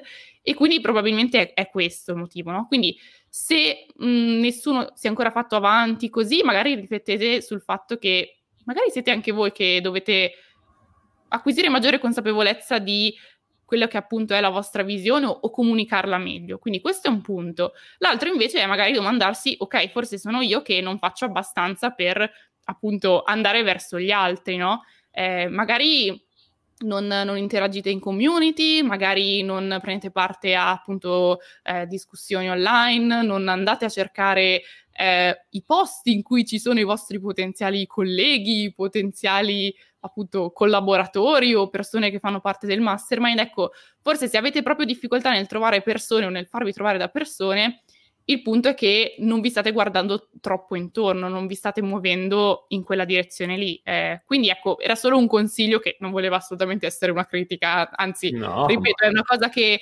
eh, che, vivo, che ho vissuto anch'io nel mio 2020. Sono stata fortunata perché appunto sono riuscita in qualche modo a attrarre persone, ma sono io la prima che nel 2020 eh, vuole in realtà mh, anche guardarsi maggiormente attorno e imparare anche a fare il primo passo. Ad esempio, una cosa che a me manca molto, e ne parlo spesso anche con Michael, è il fatto che c'è questa bellissima community di YouTube Italia, no? Eh, io ho la fortuna di essere a Milano e quindi di essere, se vogliamo, al centro di quella che è la community dei creator, ma oltre a Michael e poche altre persone, gli youtuber, diciamo, mm, colleghi, insomma, content creator che conosco sono veramente pochi, poten- cioè rispetto a quelli che potenzialmente potrei conoscere trovandomi in questa città. È vero, il 2020 non ha aiutato sicuramente, però ecco, un, un obiettivo del 2021 è, se vogliamo, essere meno timida e farmi, farmi anche più spesso più, più avanti nei confronti di persone che magari seguo con piacere e perché no, magari può nascere un incontro, uno scambio, una chiacchierata, una collaborazione e poi appunto anche un'amicizia e, e altri, altri, confronti. Quindi sono io la prima colpevole di questa cosa e ci tengo a dirlo perché veramente per me è la dimostrazione che a volte se le cose non ci si presentano davanti è forse perché non ci stiamo appunto muovendo nella direzione giusta, no? Questo vale per questo caso, ma anche per tante altre cose nella vita, secondo me. Benissimo. E l'ultima cosa riguarda Mastermind, poi basta, chiudiamo perché sennò dopo sembra che parliamo, siamo tutti esaltati e, sono, e avete ragione perché sono esaltati. no, però un'altra cosa eh, riguardo a questo è che secondo me poi la vera essenza di un buon mastermind è che ha tutto a che fare con il dare piuttosto che con il ricevere. Cioè, certo. um, tu devi essere disposto a andare verso le persone e non aspettarti che loro ti ascoltino, perché il fatto che loro ti ascoltino è una conseguenza del fatto che tu sia andato verso di loro quando aveva necessità. Ecco, questa è probabilmente un'altra caratteristica che avevo visto in tutti voi, no? Che quando noi ci siamo chiamati la prima volta due ore al telefono, è stato subito uno scambio, cioè c'era quella roba che io ti dicevo, ah, ma sai questa roba qui, tu mi dicevi, no, ma guarda, secondo me se fai questa roba qui, e io dicevo, ah, è vero, sì, sì, sì, e poi tu mi dicevi, ah, ma sai che io, ah, sì, no, ma se tu fai così, cosa? C'è stato questo, come dire, voglia... Rido perché tono di voce è veramente quello. cioè, entriamo no, in, un, in, un, loop infinito. No, no, so, era così. Era così. Ed è stato così anche con Simone, anche con Grace, anche se magari con modi diversi, insomma. Però c'era sempre quella voglia di, come dire, condividere, di aiutare, di crescere, no? Ed è proprio la cosa stimolante, perché alla fine il tuo progetto, che non è il mio e non lo sarà mai, però io lo vivo come se lo fosse in qualche modo, perché quando tu cresci è come se crescessi io ed è meravigliosamente bello, davvero, davvero assolutamente bellissimo. Assolutamente.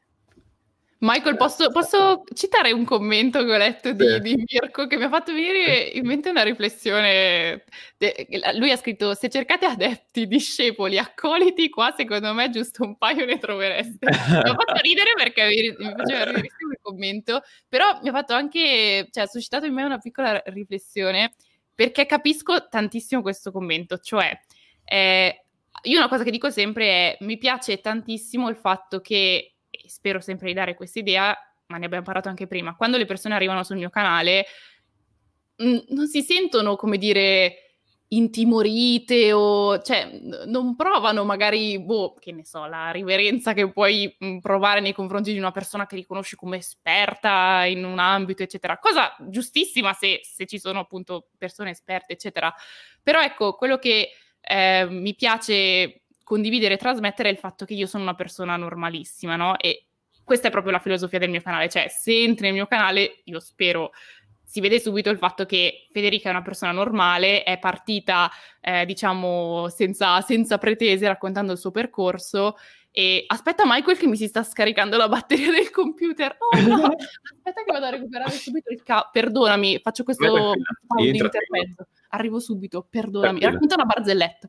Sì, tranquilla. Allora, eh, intanto no, non racconto una barzelletta perché no, sono davvero scarso con le barzellette. Cioè, mh, mm, dovrei, eh, ecco, una cosa che dovrei fare è implementare le mie skills barzellettose perché potrebbero essere utili in questi momenti di transito in cui succede qualcosa durante le live invece non ne so manco mezza però quello che posso dirvi è che um, se per esempio state cercando persone per eventuali mastermind bla bla bla una cosa che mi viene in mente è che magari ci sono delle community online che sono interessanti e alle quali voi potete accedere eh, e in qualche modo cercare delle persone che magari in ambiti diversi ma abbiano appunto valori simili come quelli che ci sono detti.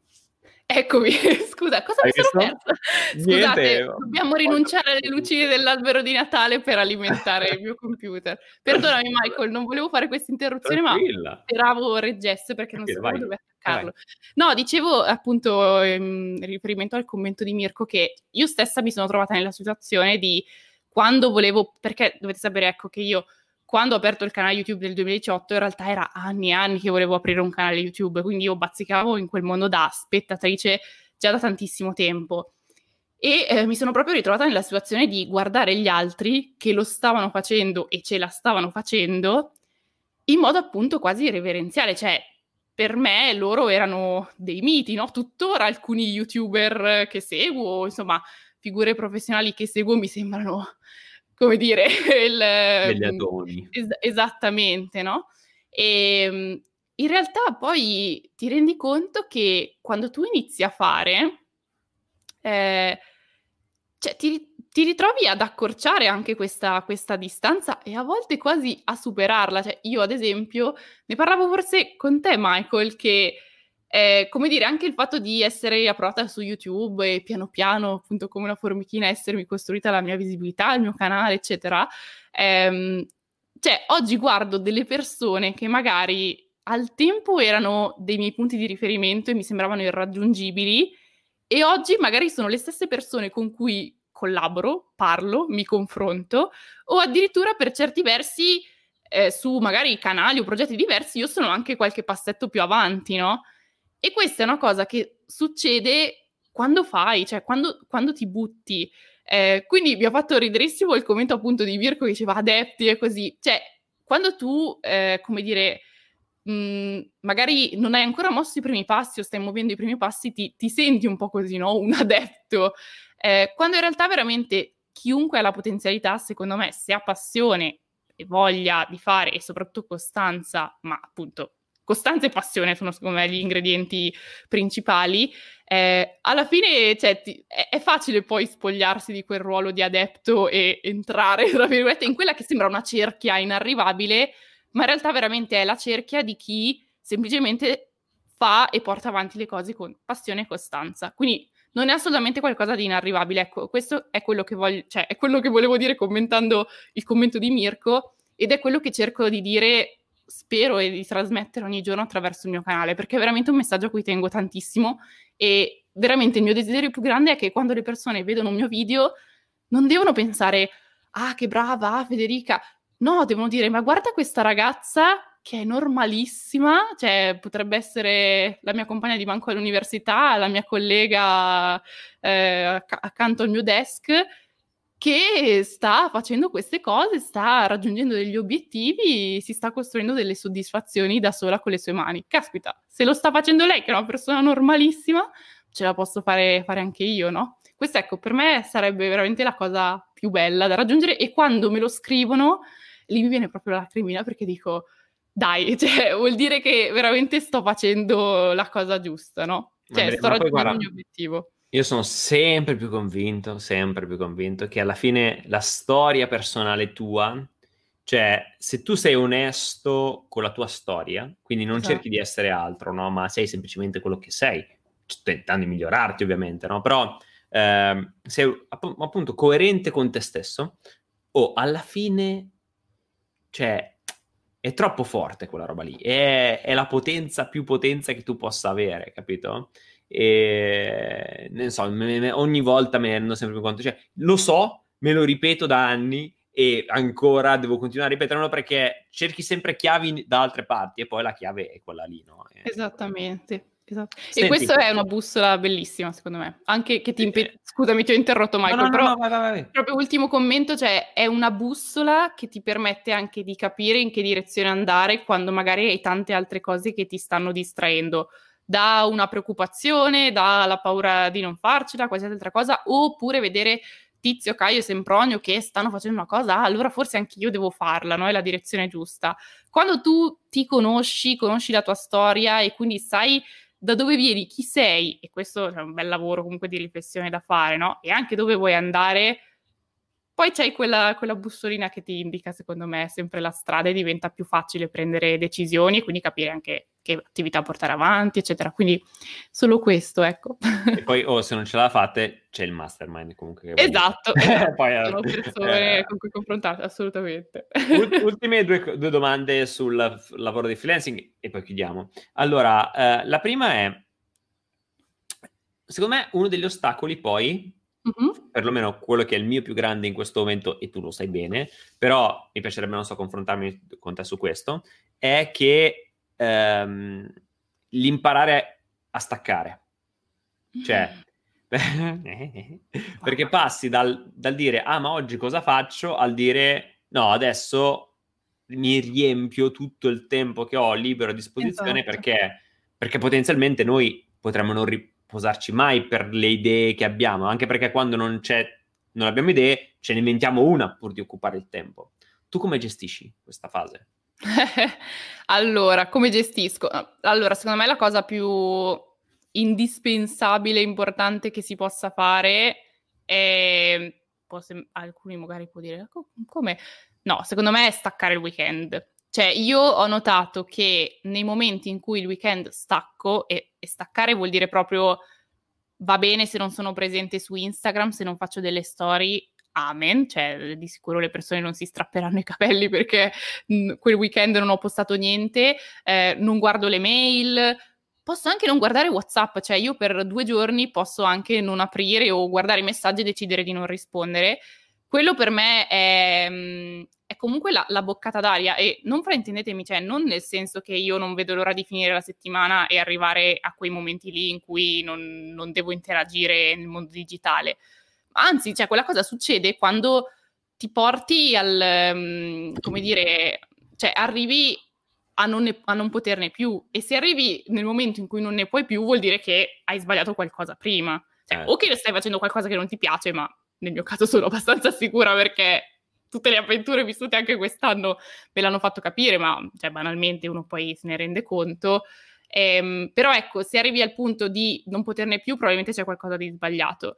A me staccare il weekend aiuta tantissimo perché mh, mm, trovo che comunque avere, cioè, avere dei veri e propri momenti, e a me servono proprio delle giornate, no? Che ti svegli la mattina e dici, ah, oggi posso fare quello Niente. che voglio, cioè non ho, ma sai proprio, non ho responsabilità, cioè nel senso, sì, forse la mia unica responsabilità è pulire la casa il sabato mattina perché è un disastro, però ecco, anche quell'attività la fai, la fai volentieri, soprattutto, ecco, per chi lavora nel digital poi secondo me è, è, questa cosa è ancora più, più, difficile perché poi gli schermi ti, ti assorbono no? nel corso di tutta la giornata. Ti svegli, la prima cosa che fai è guardi il telefono, guardi le mail, guardi i messaggi, guardi i social, lavori tutto il giorno al computer la sera magari boh, ti guardi la TV oppure ti metti a guardare dei video, se sei un content creator allora cerchi ispirazione, cioè veramente come ha detto Michael potenzialmente si potrebbe lavorare 24 ore su 24, quindi secondo me è proprio importante ritagliarsi dei vuoti, cioè dei, dei momenti in cui tu comunque stacchi. E questo non deve essere frainteso del tipo ah ma allora non è la tua reale passione perché se fosse una tua passione ci staresti 24 ore su 24? Assolutamente no, cioè è comunque un lavoro, e, sia che tu sia un freelance appunto che, che, porta avanti una professione, sia che tu sia un content creator che potenzialmente appunto, cioè nasce anzi da una passione, da un hobby, ma è giustissimo staccare perché il lavoro è lavoro e io dico sempre la vita non è fatta solo di quello. E cioè, anche se stai facendo la cosa più bella del mondo, con la mission più mm, sociale che possa esserci, siamo pur sempre esseri umani e abbiamo bisogno di dormire, di riposarci, di svagarci, delle relazioni, perché queste, cioè, sono tutte cose che poi influenzano direttamente il tuo lavoro. Cioè, se tu non dormi, se tu non hai relazioni sociali, se non mangi bene, non fai esercizio, non vai un po' fuori nella natura, poi sì, magari non nel breve periodo, ma nel medio-lungo periodo vi assicuro che il lavoro ne risentirà tantissimo. Finirai o con l'odiare quello che fai, o con, non lo so, diventare uno zombie che non riesce a portare avanti le cose perché ha il cervello in pappa.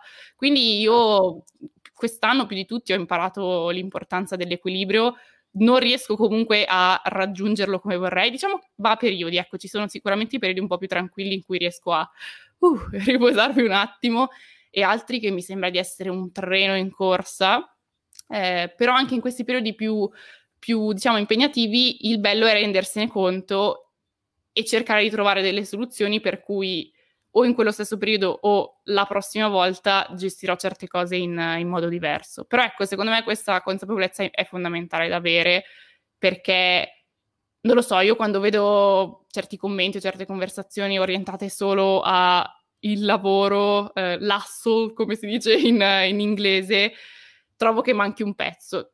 Anzi, non un pezzo, è la base, cioè la base fondamentale per lavorare bene, certo. serenamente e con un reale entusiasmo, secondo me. Tra l'altro, Dario dice: Ecco, esatto, sto lavorando mentre vi ascolto. No, Dario. Sia sabato sera.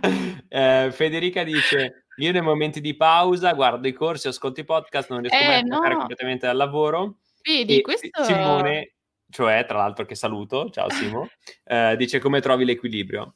E adesso, um, adesso ne parliamo un pochino. Io, io dico, io stacco nei... Cioè, per me il primo equilibrio è staccare nei weekend. Devi proprio avere... Eh, e anche se vuoi una sfida, perché ci sono dei weekend che io... Vabbè, ok, oggi ho, ho registrato... Ma, qua è, è, diverso perché sto per andare in vacanza, vacanze natalizie, però, cioè, veramente... Eh, il fatto di staccare nel weekend è non solo un regalo che ti stai facendo, ma è anche una sfida, perché appunto ci sono persone come magari me, te e, e chi ci sta seguendo, Simone, Dario, eccetera, eh, che vedono anche la soddisfazione di lavorare comunque anche nel weekend ad un progetto, però mettitela proprio come un'abitudine, come, come fare l'esercizio fisico, cioè a volte lo fai anche se sei un po' pigro e non hai voglia di farlo, stacca il weekend, vedrai che ti porterà, secondo me, riposo, relax, soddisfazione e anche poi maggiori risultati in termini di, di efficacia lavorativa. Hai presente quando prima dicevamo che, cioè, in base alla tua aurea attrai persone? Cioè, qua è un delirio, eh? Sì, cioè, no, Mirko dice, io per staccare dalle pause a volte lavoro.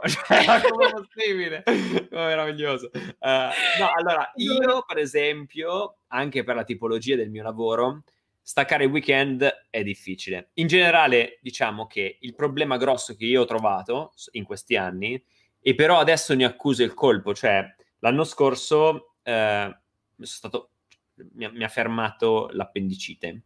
E tu dici, vabbè, cosa c'entra l'appendicite? Secondo me un po' c'entra perché sono arrivato sì. alla fine dell'estate sui gomiti.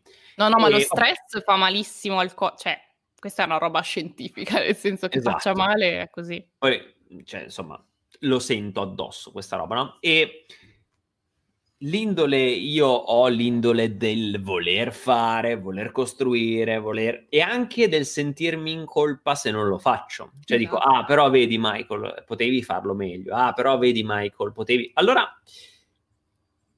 ho, ho fatto... io faccio, personalmente faccio due cose. La prima è perdonarmi. Cioè, sto proprio imparando a perdonarmi. Tipo, ehm, non faccio quella roba che mi ero ripromesso? Ok. Cioè, non è... La, analizzo, non è che sono stato a letto tutto il giorno, magari ho fatto milioni di cose esatto. sono... Ok, va bene. Ho imparato che devo imparare a gestire meglio. E questa roba del gestire meglio è la cosa che mi viene peggio in assoluto perché mi riempio sempre di mille cose da fare, tu sai. E mi viene difficile, però mi perdono, ecco, non ho più il senso di colpa per questa cosa. E la seconda è che, soprattutto nel 2021, proprio questo obiettivo fisso lo volevo già nel 2020, poi è successo quello che è successo ed è stato un po' più difficile anche trovare i ritmi, è stato proprio più difficile per me, come certo. dire, rielaborare la mia vita, di conseguenza trovare i ritmi migliori, adattarmi, no? Però visto che per me staccare il weekend è difficile perché tanti lavori ho il weekend e quindi non posso staccare. Certo, certo. Um, come dire, per preschedulo esatto. delle giornate e anche dei periodi. Allora, io mi sono detto questo. Io voglio fare almeno una settimana ogni tre mesi, quindi mm-hmm. ogni 12 settimane una di pausa, chissà come mai. Chissà come mai. Lo scoprirei presto. Mm, Andrea... Uh, uh, ogni 12 settimane una di pausa e poi, non so, magari mi prendo una decina di giorni come, non so, vacanza estiva, ad esempio, magari un po' di più, cioè allungo un po' quella estiva, ok? Certo. Però questa è un giorno alla settimana. Se poi per dieci giorni lavoro, farò un giorno e mezzo dopo. Però lo schedulo, capito? Cioè, lo metto in agenda. Quel giorno lì, per, per esempio, domani è quel giorno lì per me. Sai che ho avuto questo giorni lunghissimi in cui non mi esatto, sono fermato un attimo, 20 certo. giorni di fuoco. Ok, domani stacco, lunedì devo lavorare per chiudere alcune cose e poi mi faccio 10 giorni a gennaio. Già detto, raga, ho già comunicato a tutti, quindi non ci sono, anzi lo dico anche a voi, non ci sono, non ci sono. non gennaio, non c'è.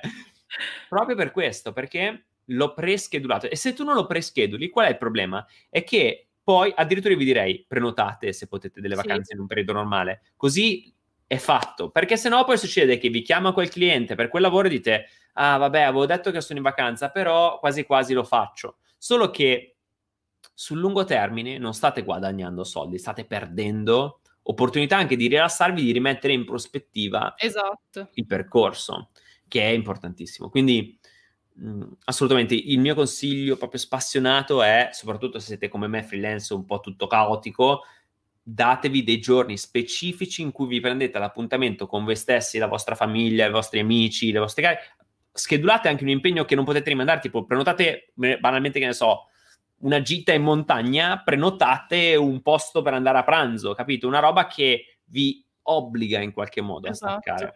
Esatto. Okay? Eh, se, se, non siete come me addicted a, allo staccamento, capito? E, in questo modo eh, vi rilassate. E io devo dire, già quest'anno ho imparato a farlo meglio, ma dall'anno prossimo voglio proprio diventare master of staccamento, capito? no, sono d'accordissimo. Io appunto, io ripeto, riesco a farlo nel weekend perché comunque il lavoro che faccio mi, mi, permette di farlo, alla fine lavoro con i clienti appunto dal lunedì al venerdì e poi voglio dire il cliente eh, il weekend non lavora il, appunto, lì poi la mia difficoltà è dire, ah, però nel weekend potrei recuperare e fare qualche video, anche perché io sono abituata a fare questa cosa, perché io quando ero dipendente facevo i video nel weekend, era l'unico momento in cui riuscivo a farlo, quindi certo. se vuoi si è creata anche un po' l'abitudine. E, però io davvero ho imparato ad ascoltarmi e io lo vedo, cioè nei momenti in cui tiro troppo la corda, perché alla fine fai così, cioè sto male, poi succede, succede qualcosa per cui inizio a capire che il mio, il mio corpo, la mia mente, cioè più di un tot non, non può reggere, no? E, e, attenzione a questi segnali, ragazzi, perché cioè, lo, lo, stress, come dicevamo prima, è veramente deleterio, cioè può portare dei risvolti fisici, ma anche mentali. Cioè, non è strano vedere persone che iniziano a soffrire di di ansia o di disturbi dovuti all'ansia. Cioè, questo non è assolutamente per spaventare nessuno, però eh, se, an- io penso sempre, se io riesco a fare tutte queste cose, se ho la fortuna immensa, io sono una persona che veramente ama sentirsi grata per quello che ha e quello che fa, no? Quindi se io ho la fortuna di poter fare tutte queste cose, di realizzare i miei sogni, è perché sono in un corpo e in una mente sana. E quindi perché devo, tra virgolette, farmi, cioè perché dovrei cercare di andare contro questa cosa e magari mettermi nella condizione in cui non ho più questa salute, questa energia per portare avanti i miei sogni. Prendiamoci cura di noi stessi, perché poi è anche nel momento in cui non stai tanto bene che ti rendi conto di quanto era bello essere in salute e non avere di questi problemi, no? Quindi cerchiamo di non arrivare mai al punto in cui diciamo, cavoli, ho tirato troppo la corda e magari, insomma, Mm, qualcosa, qualcosa, è andato storto, cioè non voglio essere assolutamente catastrofica, però davvero ci tengo tantissimo a questa cosa perché troppo spesso, secondo me, ecco, eh, anche dal, un po' dall'America così ci arriva questa cultura un po' di vai, vai, batti sul chiodo finché non, non muori. Eh. E io sono d'accordo sulla costanza, sul fare il metro in più, cioè assolutamente, però sempre ascoltandosi, cioè appunto è non tirare troppo la corda, cioè Certo. Supera i tuoi no, limiti poi, sicuramente, però... La parte del riposo è la parte di allenamento. Cioè, Tra l'altro, tu vai in cioè, palestra da, gli atleti ce lo insegnano, infatti, infatti. Cioè, per far, i, i, tuoi muscoli crescono quando tu ti riposi. E più, e, ed è la stessa cosa del business. Esatto, esatto, è Simoriccio che è arrivato, dimmi se dico una boiata, ma dovrebbe essere così adesso. Non so, eh, io, io, vabbè, insomma, di muscoli forse hai più tu da insegnare che io, però, però mi pare che sia così. E tra l'altro eh, Dario Recchia, che tra l'altro è grandioso anche Dario, eh, anche lui ha un canale YouTube. Esatto, tutto. esattamente. Io sto rifacendo il mio sito da sei mesi perché c'è sempre qualcosa di più urgente finché non esca tutto il dominio e ciao. Allora, questa cosa mi dà due stimoli che volevo aggiungere al discorso di come gestire lo staccanovismo. E il primo è, invece che cercare di riempire tutto il tempo disponibile con degli impegni, io una cosa che sto facendo, provando a fare, ed è difficilissimo, no? ma però ci provo sempre di più, è essere più produttivo quando lavoro. Perché esatto, poi il problema bravissimo. grosso è che non è che lavori, e, cioè lavori troppo, è che lavori troppo per troppo tempo male, capito?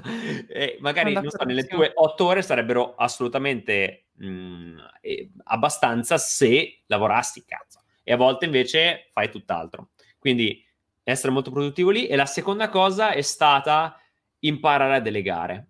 Io a una certa ho detto, ma sai che c'è?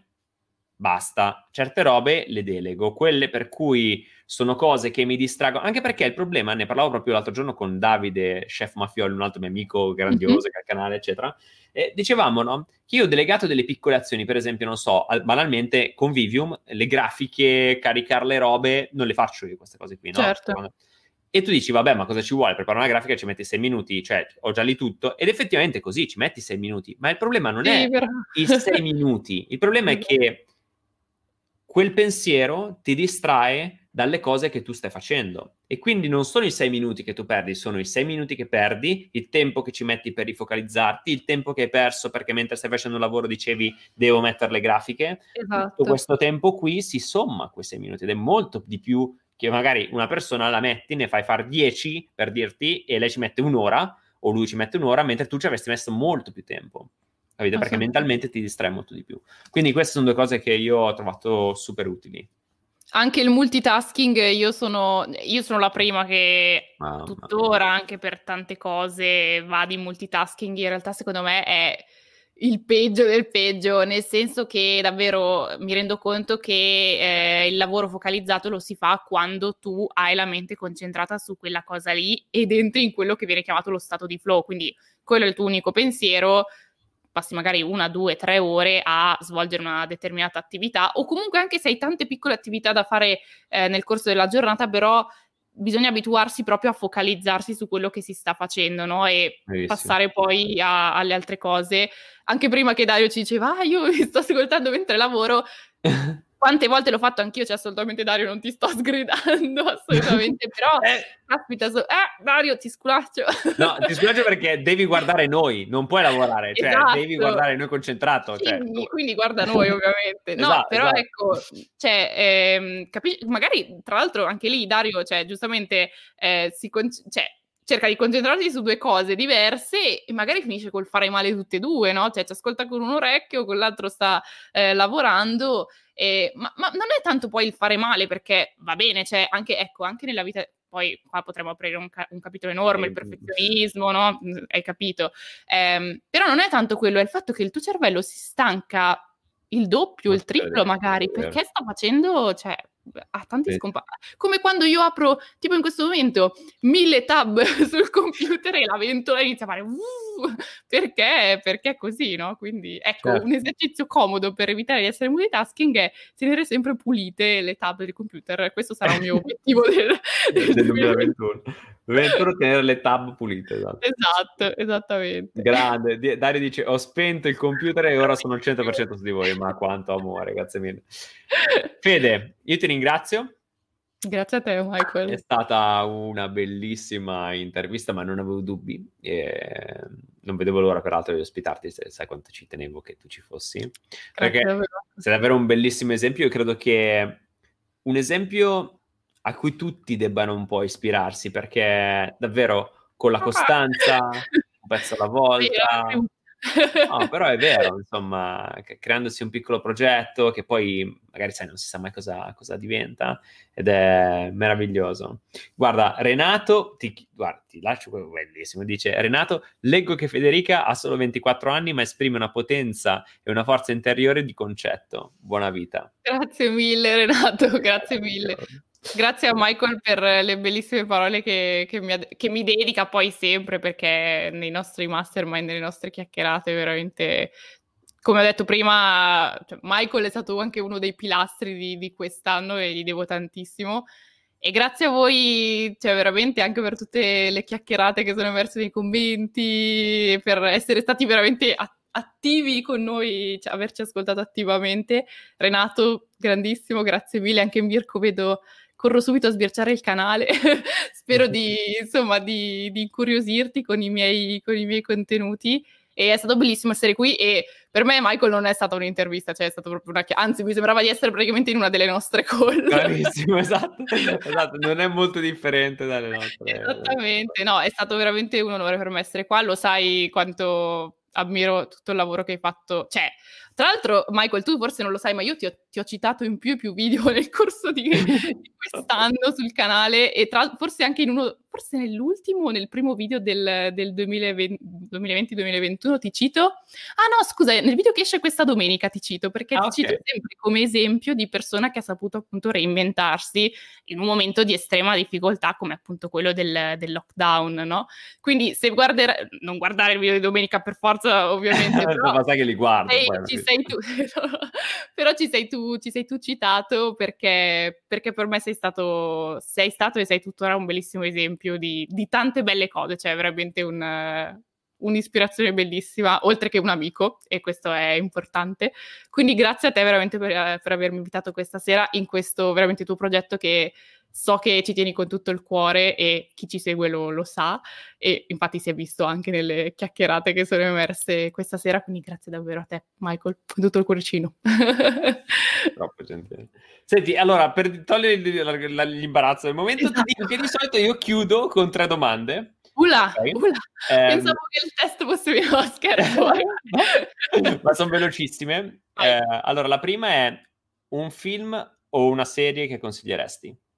Ula, serie eh, Dark, bellissima ragazzi, serie tedesca che parla di eh, passato, presente e futuro. La cosa più bella è che hanno fatto un casting pazzesco eh, in cui sono riusciti a prendere gli attori che sembrano proprio loro da piccoli, da diciamo ragazzi, adulti e da vecchi. E secondo me è bellissima. Purtroppo l'ultima stagione rovina un po', diciamo, la chiusura di serie non è proprio il massimo, però la serie in sé è bellissima. Guardatevela però in lingua originale, mi raccomando.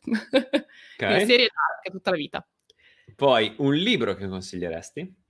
Allora, un libro, un libro, un libro... Mm, posso dirti l'ultimo libro che ho letto, che è quello dei ragazzi di Start to Impact, eh, di Virginia Gerardo, eh, mi, mi, viene in mente questo perché veramente l'ho finito l'altro giorno e l'ho letto in tre giorni perché è molto scorrevole, molto... cioè è proprio scritto per essere letto, ah, per essere bello. mangiato, divorato, ecco.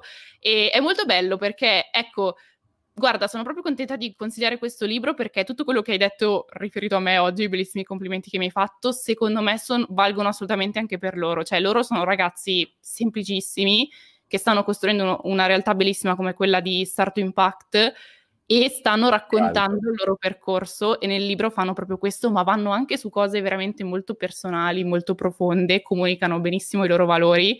Io mi ci sono riconosciuta tantissimo e sono sicura che anche tu, Michael, leggendolo ti ci riconosceresti. Quindi io vi consiglio, vi consiglio di leggerlo, anche perché comunque Come tramite quel libro... Scusami? Come si intitola?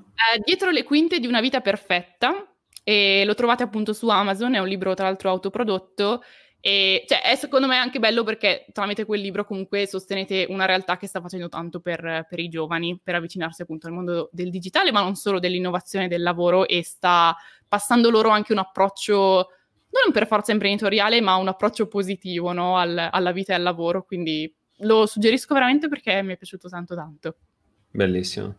E l'ultima domanda è un oggetto sotto i 10 euro che pensi una. possa tornare utile um, a una persona?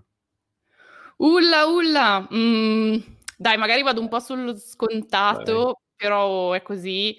E l'abbiamo detto anche un po' prima, io ho scritto tanto nella mia vita, cioè scrivevo sui diari quando ero bambina e avevo i cuori spezzati per le delusioni d'amore e ho scritto tantissimo l'estate del 2019 eh, quando ero in Thailandia per un viaggio di piacere con Ale e, mm, e mi sono messa lì sulla spiaggia con il mio quadernino a scrivere tutto quello che mi veniva in mente e lì è stata la prima volta in cui ho ammesso a me stessa che il lavoro da, dip- da dipendente non, non, mi dava reale soddisfazione, no? Cioè mi sentivo un po' in una, in una, gabbia e quindi per me la scrittura è stata importantissima. Quindi oggetto sotto 10 euro veramente, cioè un foglio, una matita, un'agendina, una penna, secondo me è lo strumento più potente di consapevolezza, conoscenza di se stessi che possiate regalarvi, cioè è, è bellissimo.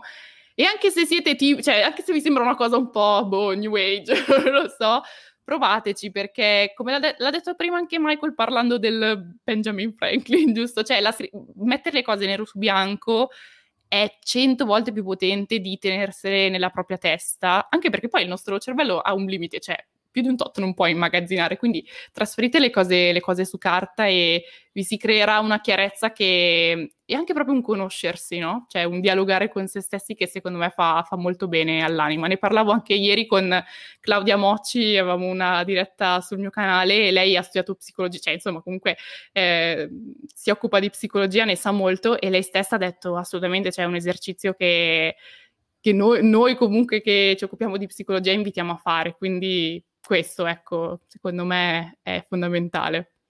Bellissimo. Quindi agenda alla mano e via. Anche perché, insomma, io di indole, allora io ho scritto per, t- per tanto tempo canzoni quando ero piccolino, eh canzoni che era super terapeutico in realtà, no? Perché lì dentro ci metti proprio tutto così, eccetera.